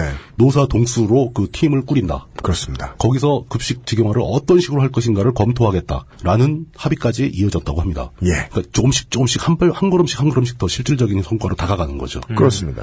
이게 협상의 기본이죠. 네. 급식 직영이 예. 왜 좋은가에 대해서는 이제 다른 기사들을 많이 참조하시길 아, 물론 바라고. 그렇죠. 예. 네. 아, 물론 뭐 이렇게 병원 측에서도 아직도 그걸 자꾸 미루고 있다고 하는데 어, 그렇지만 합의가 점점 강해지고 있으니까 그러니까요. 이것은 성과에 다가가고 있다는 뜻이죠. 앞으로 계속해서 지금처럼 이제 정기적인 건 아니고 이제 날 때마다 상황이 날 때마다 파업이 있는 거지만 그렇죠. 파업을 효과적으로만 활용할 수 있으면 서울대병원이 뭐 버거킹을 들여온다거나 그럴 일은 없다. 예. 어, 또 반대로 이제 병원 노조의 입장에서 힘든 점을 생각한다면은 네. 병원 노조의 파업은 역시 그 사람의 생명을 다루는 현장이다 보니까 네. 장기간 지속될 수가 없습니다. 그렇죠. 예. 병원의 업무를 마비시키는 방법은 없어요. 병원 업무가 마비되면 입원하고 있는 중환자들은 생명을 잃게 됩니다. 그렇죠. 예. 간단히 얘기하면 빨리 승부를 봐야 됩니다. 빨리 승부를 봐야 된다. 그리고 물론 이제 충북대 병원 노조의 경우 150일짜리 파업을 한 적이 있다고는 하지만 서울대 병원 노조의 최장기간 파업은 2004년도에 44일 파업을 한 게 기록이라고 합니다. 네. 당시 파업의 주제가 이제 주 5일제 근무였고 이걸 싸워야 해줘요. 어, 당시에는 싸웠죠. 네. 예. 그 지금 주 5일제가 우리 사회에 정착하게 되는 과정에서도 수많은 사람들의 싸움이 있었기 때문에 가능했다는 얘기죠. 네. 그리고 관련한 사연이 좀 더 있습니다. 이때 아, 저희는 이런 디테일한 거 전해드리는 거, 특히나 노동 문제에서 디테일한 거 전해드리는 거 좋아요. 그러니까 이게 서울대 노조, 병원 노조가 굉장히 잘한다고 했을 때, 네. 그 노조가 속한 상급 노조가 있을 거 아닙니까? 이랬을 때 상급 노조에서 중앙 차원에서 협약을 하게 되면은 개별 노조가 더 좋은 합의를 하더라도 중앙의 합의가 우선된다는 원칙이 있습니다. 즉, 상급 노조, 뭐, 예, 예. 의료보건노조라 치죠. 예, 예. 보건노조가 전체가 많은 병원의 노조를 아우르고 있을 거 예. 아니에요. 음. 그 노조가 많은 병원을 아우르고 있는 사용자들의 대표와 협상을 봐서 어떻게 하겠다. 예를 들어 뭐, 주 5일제를 하려고 그랬는데, 중앙에서 5.5일제로 합의를 봤어. 예. 근데 서울대 노조에서 5일제 합의를 봤어! 관철했어. 그러면 서울대 노조는 5일제를 못 가는 겁니다. 못 가죠. 왜요? 상급 노조가 결정을 희돌 5.5일 어. 잡았으니까. 5.5일 잡아놨으니까. 그런 일이 벌어진 거죠. 서울대병원 노조가 더 좋은 합의를 이끌어냈음에도 불구하고 상급 노조의 합의 때문에 제대로 지켜지지 않는 상황이 되니까 서울대병원 노조는 상급 노조를 바꿔버립니다. 바로 이 시점에서 서울대병원 노조가 민주노총 산하의 공공운수노조의 소속으로 바뀝니다. 네. 그전에는 어디 소속이었는지 뭐 별도로 말씀드리진 않겠습니다. 예. 네네네네네. 그거는 좀 이제 애매한 부분이 있으니까. 네, 그래서 이제 이걸 이제 자세히 들여다보시던 분들이 이때부터 좀 눈이 아득해지시거든요. 예. 왜 공공운수 노조야? 저도 공공운수 노조가 대중교통 관련 노조인 줄 알았어요. 그리고 지금 뭐 환자 이송하는 팀만 파업을 하나. 그러게. 어, 공공운수 노조는 지하철이나 버스 같은 대중교통 노조가 아니고 공공과 운수가 연합된 노조입니다. 공공 뛰고 운수예요. 아, 공공기관들이 다 아 들어간 거죠. 공공운수가 아니라 예, 예. 공공운수구나. 그러니까 병원, 학교 뭐 이런 공공시설들이 다 들어가 있고 아. 네. 뭐 운수도 들어가 있고요 당연히 그 중에 그 민주노총 산하의 공공운수 노조 산하에 의료연대가 있는 거예요. 음. 의료연대에 서울대병원 노조가 소속돼 있는 겁니다. 네. 예. 어, 그럼 정식 명칭이 바로 그거죠. 민주노총 공공운수노조 산하 의료연대 소속 서울대병원 노조입니다. 네. 되게 기죠. 이게 뭐 사실 대단히 재미있는 것도 아닌데 왜 말씀을 드리냐면 예. 그 정도로 노조의 정치 행위의 효율에 예. 엄청나게 관심이 있는 노조란 거예요. 어, 그럼요. 자기가 소속되어 있는 상위 조직을 바꿀 정도로. 쉽게 얘기해서 아, 뭐 그런 조직들도 더 있습니다. 더러 있습니다만은. 예. 굉장히 열심히 하는 사람들이라는 거죠. 네, 이런 건들을 여러 개를 겹쳐놓으면 서울대 노조의 매우 특이한 점들이 보이거든요. 활발하게 활동하고 관심도 깊고 네. 상황에 맞춰 적절한 대응을 하고 있다. 네. 라는 평을 할 수 있는 거죠. 근데 이런 역사를 가진 서울대병원 노조가 이번에 파업을 한 이유는 네. 핵심 주제는 성과 연봉제 도입 문제입니다. 사측이, 병원 측이 뭐, 예. 성과 연봉제를 도입하겠다. 성과 그랬는데 연봉제. 직원들이 파업을 한다. 그럼 이게 무슨 소리냐? 너무 좋아요라고 파업을 하는 걸까요? 빨리 합시다. 뭐 이렇게 하는 게 아니고 너무 좋은데 우리 훌리건이 되어볼까? 이, 런그 걸까요? 왜 이 좋은 걸 지체하느냐? 예. 성과급을 어서 내놓아라. 예. 1초라도 빨리. 아잉 이게 아니에요. 예. 반대하는 거죠. 일단 기본적으로 여기서 약간 정신이 아득해집니다. 성과급제를 반대한다고? 잘 이해가 안 가죠. 거의 모든 기업들이 다 채택하고 있는 성과급제를 반대한다는 겁니다. 네. 앞으로도 계속 얘기가 나오겠지만 이거 설명을 먼저 드려야죠. 우리나라에서 제일 크고 좋은 병원들을 모아서 통칭하는 빅파이브라는 개념이 있습니다. 네. 빅파이브. 자유이용권의 이름이 아니다. 그러니까. 자유이용권인 줄 알았네. 어, 빅파이브에 속하는 병원들은 여러분 다, 프롬라이드 병원, 다 아실 겁니다. 프렌치 레볼루션 병원. 서울대학병원이 있고 네. 네. 그 연대 세브란스 병원이 있고 네. 벌써 이게 빅투죠. 거기에 서울 삼성병원, 괄호 열고 성균관대 병원. 예, 서울 아산병원, 아산병원. 괄호 열고 정주영 병원. 예, 그렇게 되죠. 네. 그리고 서울 성모병원이 있습니다. 가대 병원. 예, 여기까지가 빅파이브입니다. 어, 네. 그렇구나. 예, 서울대병원이야 당연히 이제 서울대 의대와 연결된 병원이고 교육병원으로서 역할을 가집니다. 교육병원이라는 건 이제 의대의 뭐 인턴이나 레지던트를 가르치는 역할도 수행하고 있다는 얘기죠. 그렇습니다. 세브란스는 뭐 당연히 연세대학교와 연결된 병원이고요. 연대의대. 네네.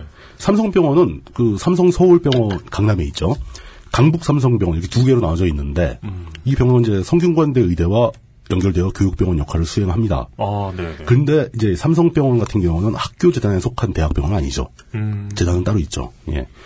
여기서 또 이제 우리 사회 일반적으로는 성대 의대생들이 주로 강남에 있는 삼성 서울병원을 선호하죠. 그쪽이 훨씬 시설이 좋고 더 크니까. 음. 아, 그래요? 음. 예. 그 성대 의대생들이 주로 강남 쪽으로 몰리니까 전국적으로 퍼져 있는 각종 의대에서 상위그룹 학생들이 음. 이 강북 삼성병원을 굉장히 선호합니다. 네.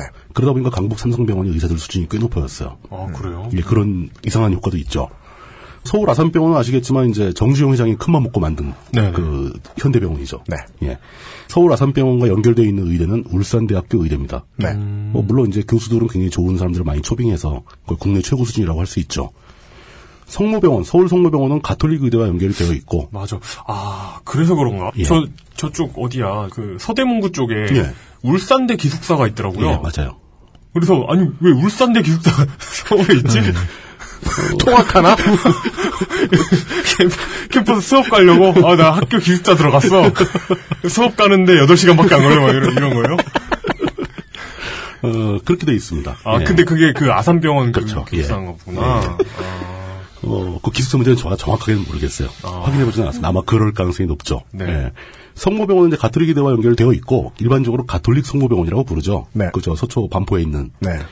이런 빅파이브 병원들 중에서도 서울대병원은 가장 이제 국립의 성격이 강한 거죠. 어, 네. 서울대 의대 자체는 국립이고 그러네요. 빅파이브 중에서 국립대하고 이렇게 돼 있는데. 음. 다른 병원들은 사립대학 의대병원이고 그죠. 음. 예. 그리고 삼성이나 아산병원은 대기업, 대기업체가 어, 대기업이 대기업, 설립한 예. 병원이고 이런 차이가 있는데 그 원래 서울대학 의대 자체가 또 국내 최강의 국립대학이고 네네. 음. 의대 수준도 가장 높긴 높은 건 사실입니다. 아, 물론 이제 그거는 입학생들의 성적 기준으로 봤을 때죠. 네. 졸업생 기준으로 보면 그게 크게 차이는 없다고 합니다. 네. 예. 그런 상황에서 이렇게 국내 최고라고 해도 아무도 반박하지 못할 서울대병원에서 일하는 사람들이 네. 병원 측에서 경영의 합리화를 위해 성과급제를 도입하겠다는데 노조가 반대한 거죠. 그러면서 파업까지 벌여서 20일 동안 병원의 업무를 마비시키고 그 결과 무려 승리까지 해서 성과급제 도입을 무산시킨 겁니다. 이게 얼핏 듣기에는 전형적으로 공공기관 내 그 철밥통 공무원들이 네.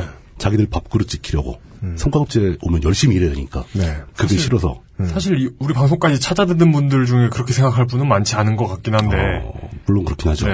예. 그렇지만 그렇게 생각하시는 분들도 많이 들을 가능성이 있습니다. 음. 그 모두 반갑습니다. 예, 저희는 차별하지 않습니다. 예. 네네. 차등 연봉 받기 싫고 열심히 일하기 싫어가지고 이제 국민의 세금을 갉아먹는 그런 그 아주 잘못된 횡- 그 노조의 횡포. 예. 다 같이 열심히 일 안 하려고 다 같이 게으르게 일하려고 네네. 이러는 노조의 횡포 아니냐 그렇게 읽을 가능성도 다분히 있다는 거죠. 그런 분들 많죠. 예. 실제로 우리 청취자들 말고 네. 사회 일반의 대중들에게 한번 물어본다면은 최소 과반수 이상이 그렇게 생각할 가능성이 높습니다. 그게 우리 현실입니다. 그 해석이 가능하네요. 예. 하지만 그게 과연 진- 실제로 그럴까? 실제로 어떤 일이 벌어진 것이고 서울대병원 노조의 입장에서 성과급제라는 게 어떤 의미가 있는지 그것을 제대로 한번 알아볼 필요가 있다. 그렇습니다. 라는 얘기이며 네. 이 이어지는 뒤의 이야기는 다음 시간으로 미뤄야 될 것 같습니다. 네. 예. 드디어 개가다. 그럼 다음 경기에 또 등판하시나요? 그렇죠. 연투. 어, 첫 번째 챕터를 한 시간 안에 정리했다. 성공했다. 네. 그러는 거죠. 아, PD 본인이 대견스럽게 여겨진다.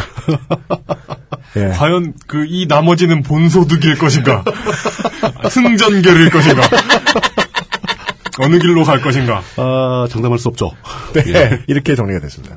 사실은 앞으로 또 그것을 알기 싫다의 거동 취재 시간은 물뚝 쿼터 시간은 개선될 부분이 많습니다. 뉴스 하나 전달해 드리는데 하여간 한 시간으로 끄는 것만 해도 자, 그러고 보니 거의 무슨 얘기를 안 했는데.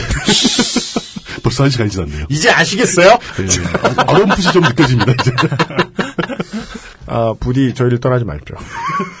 더 나아지겠습니다. 그, 여간에 서울대병원이 어, 떠한 위치를 가진 어떠한 조직이고, 그리고 노조는 또 어떠한 사유를 가지고 어디에 위치해 있고, 이런 곳이다. 자주 싸우는 곳이다. 예. 그리고 싸우는 건 이렇게 봐야 된다. 그리고 잘 싸우는 곳이다. 그리고 이번엔 왜 싸웠다. 게다가 이겼다. 뭐 이 정도까지의 이야기를 전달을 해 드렸습니다. 네. 제가 생각했던 키워드는 단 하나입니다. 이 노동과 관련된 문제에 있어서 귀감입니다. 모델. 타의 귀감이 된다. 네. 롤 모델로 가능합니다. 예. 네. 그 이야기 본편을 내일 이 시간에 다시 풀어드리기로 하겠습니다. 예, 물토시동 상인공개 수고를 해주셨습니다. 감사합니다. 감사합니다. XSFM입니다. 그러니까 제가 일어나서 출근을 해가지고 은행 갔다가 세무서 갔다가 광고 미팅하고 취재 미팅하고 국회 갔다가 문구점 갔다가 그 아이실 대본 쓰고 요파시 대본 쓰고 제보 메일 읽고 좋게 된 사연 읽고 그 아이실 녹음하고 요파시 녹음하고 밥 먹으러 갔다가 소파에 가서 한 20분을 자고 아까 못한 걸 하다 보면 밤이 되거든요. 불만이 두 가지예요. 너무 바쁜 거하고 XSFM에 UMC가 안 나오는 방송이 있었으면 좋겠어요. 교양도 없는 놈이 말이 뭐 이렇게 많어. 할 줄 아는 것도 없으면서 뭘 다 하려 그래. 이럴 때 제일 부족한 게 있어요. 책을 못 읽어요. 그럼 윤소라 선배님한테 책 읽는 방송 하나만 해달라고 부탁하면 되겠네. 근데 그게 말처럼 쉽습니까? 당신이 지금 박인비더로 골프 가르쳐달라고 해봐요. 무슨 소리를 듣나. 공중파에서도 섭외가 쉽지가 않아요. VVIP야. 하면 좋지. 근데 그게 되겠냐고. XSFM의 새로운 프로그램 책을 듣는 시간 오디오북 소라소리 2015년 6월에 여러분을 찾아갑니다.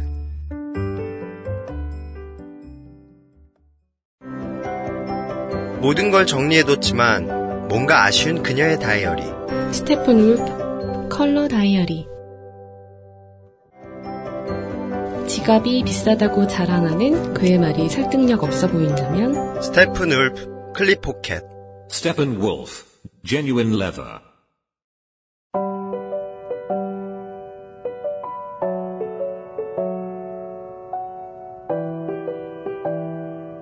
의사 얘기 나와서 말인데요.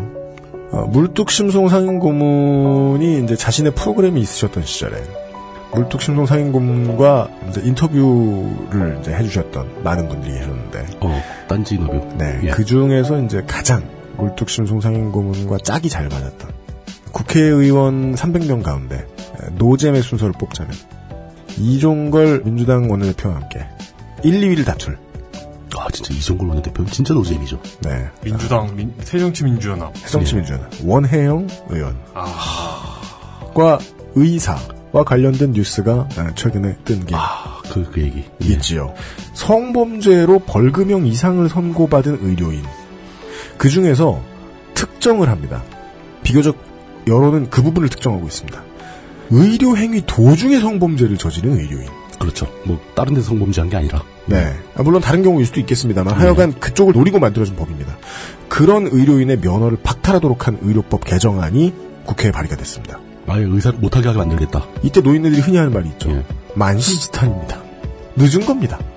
예. 당연히 그렇게 돼 있는 거 아니야? 라고 생각했었습니다, 저도. 이렇게 돼 있지 않다는 것이 예. 그렇죠. 성범죄를 저지른 의사에게. 환자를 의료, 노리고. 의료행위 중에 네. 네. 그 법안을 주도해서 발의한 인물이 원혜영 의원입니다. 아, 근데 그 후폭풍이 있었지 않습니까? 그런데 일부 의사들이 법안 발의자인 원혜영 의원이 지금은 상관이 없는 하지만 설립한 가업이긴 하죠, 가업. 풀무원의 예. 제품의 불매 운동에 나서겠다. 는 주장을 하고 있어요. 왜 그러는 거예요? 아, 자기 방어 조치죠. 아. 그, 그렇다고 그 자랑스러운 일도 아니니까 크게 떠들지 못하고. 그러니까 심지어 이제 대한의사협회장이 그냥 개인의 의견이겠지만 페북에 의사들의 불매 운동이 얼마나 효과가 있을진 모르겠지만 예, 의사들이 분노하는 데 이유가 있다. 라는 의견을 내놓기도 했습니다. 물론 개인 의견이겠죠. 아, 물론. 의사협회 전체 의견이라고 이거를 매도할 수는 없습니다만은. 의결 과정을 거치지 않은 의견이니까. 제가 생각하던 건 그거였어요. 그 최근에 그거 말고도 이제 의료인과 관련된 이슈는 의료기기 사용과 관련한 권한을 한의사에게도 늘려달라. 라는 한국 한의학협회와 대한의사협회의 갈등. 어, 그런 거 이것도 많이 이슈가 있었- 되고 있죠. 많이 있었죠. 예. 정치력을 동원한 단체 행동이라는 게 언제나 온 국민에게 득이 되는 건 아닙니다. 아, 그럴 때 표현하는 음. 가장 좋은 단어가 있죠. 집단 이기주의라는 행동이 있죠. 얼마 정도의 이윤을 창출할 수 있다 이런 이야기를 하면서 이제 인터뷰나 이제 기자회견에서 의협과 이제 한의학협회에서 이제 수장급 되는 분들이 이야기하는 거 보고 있으면 음, 저열하다는 느낌이 들어요. 그냥 그렇죠.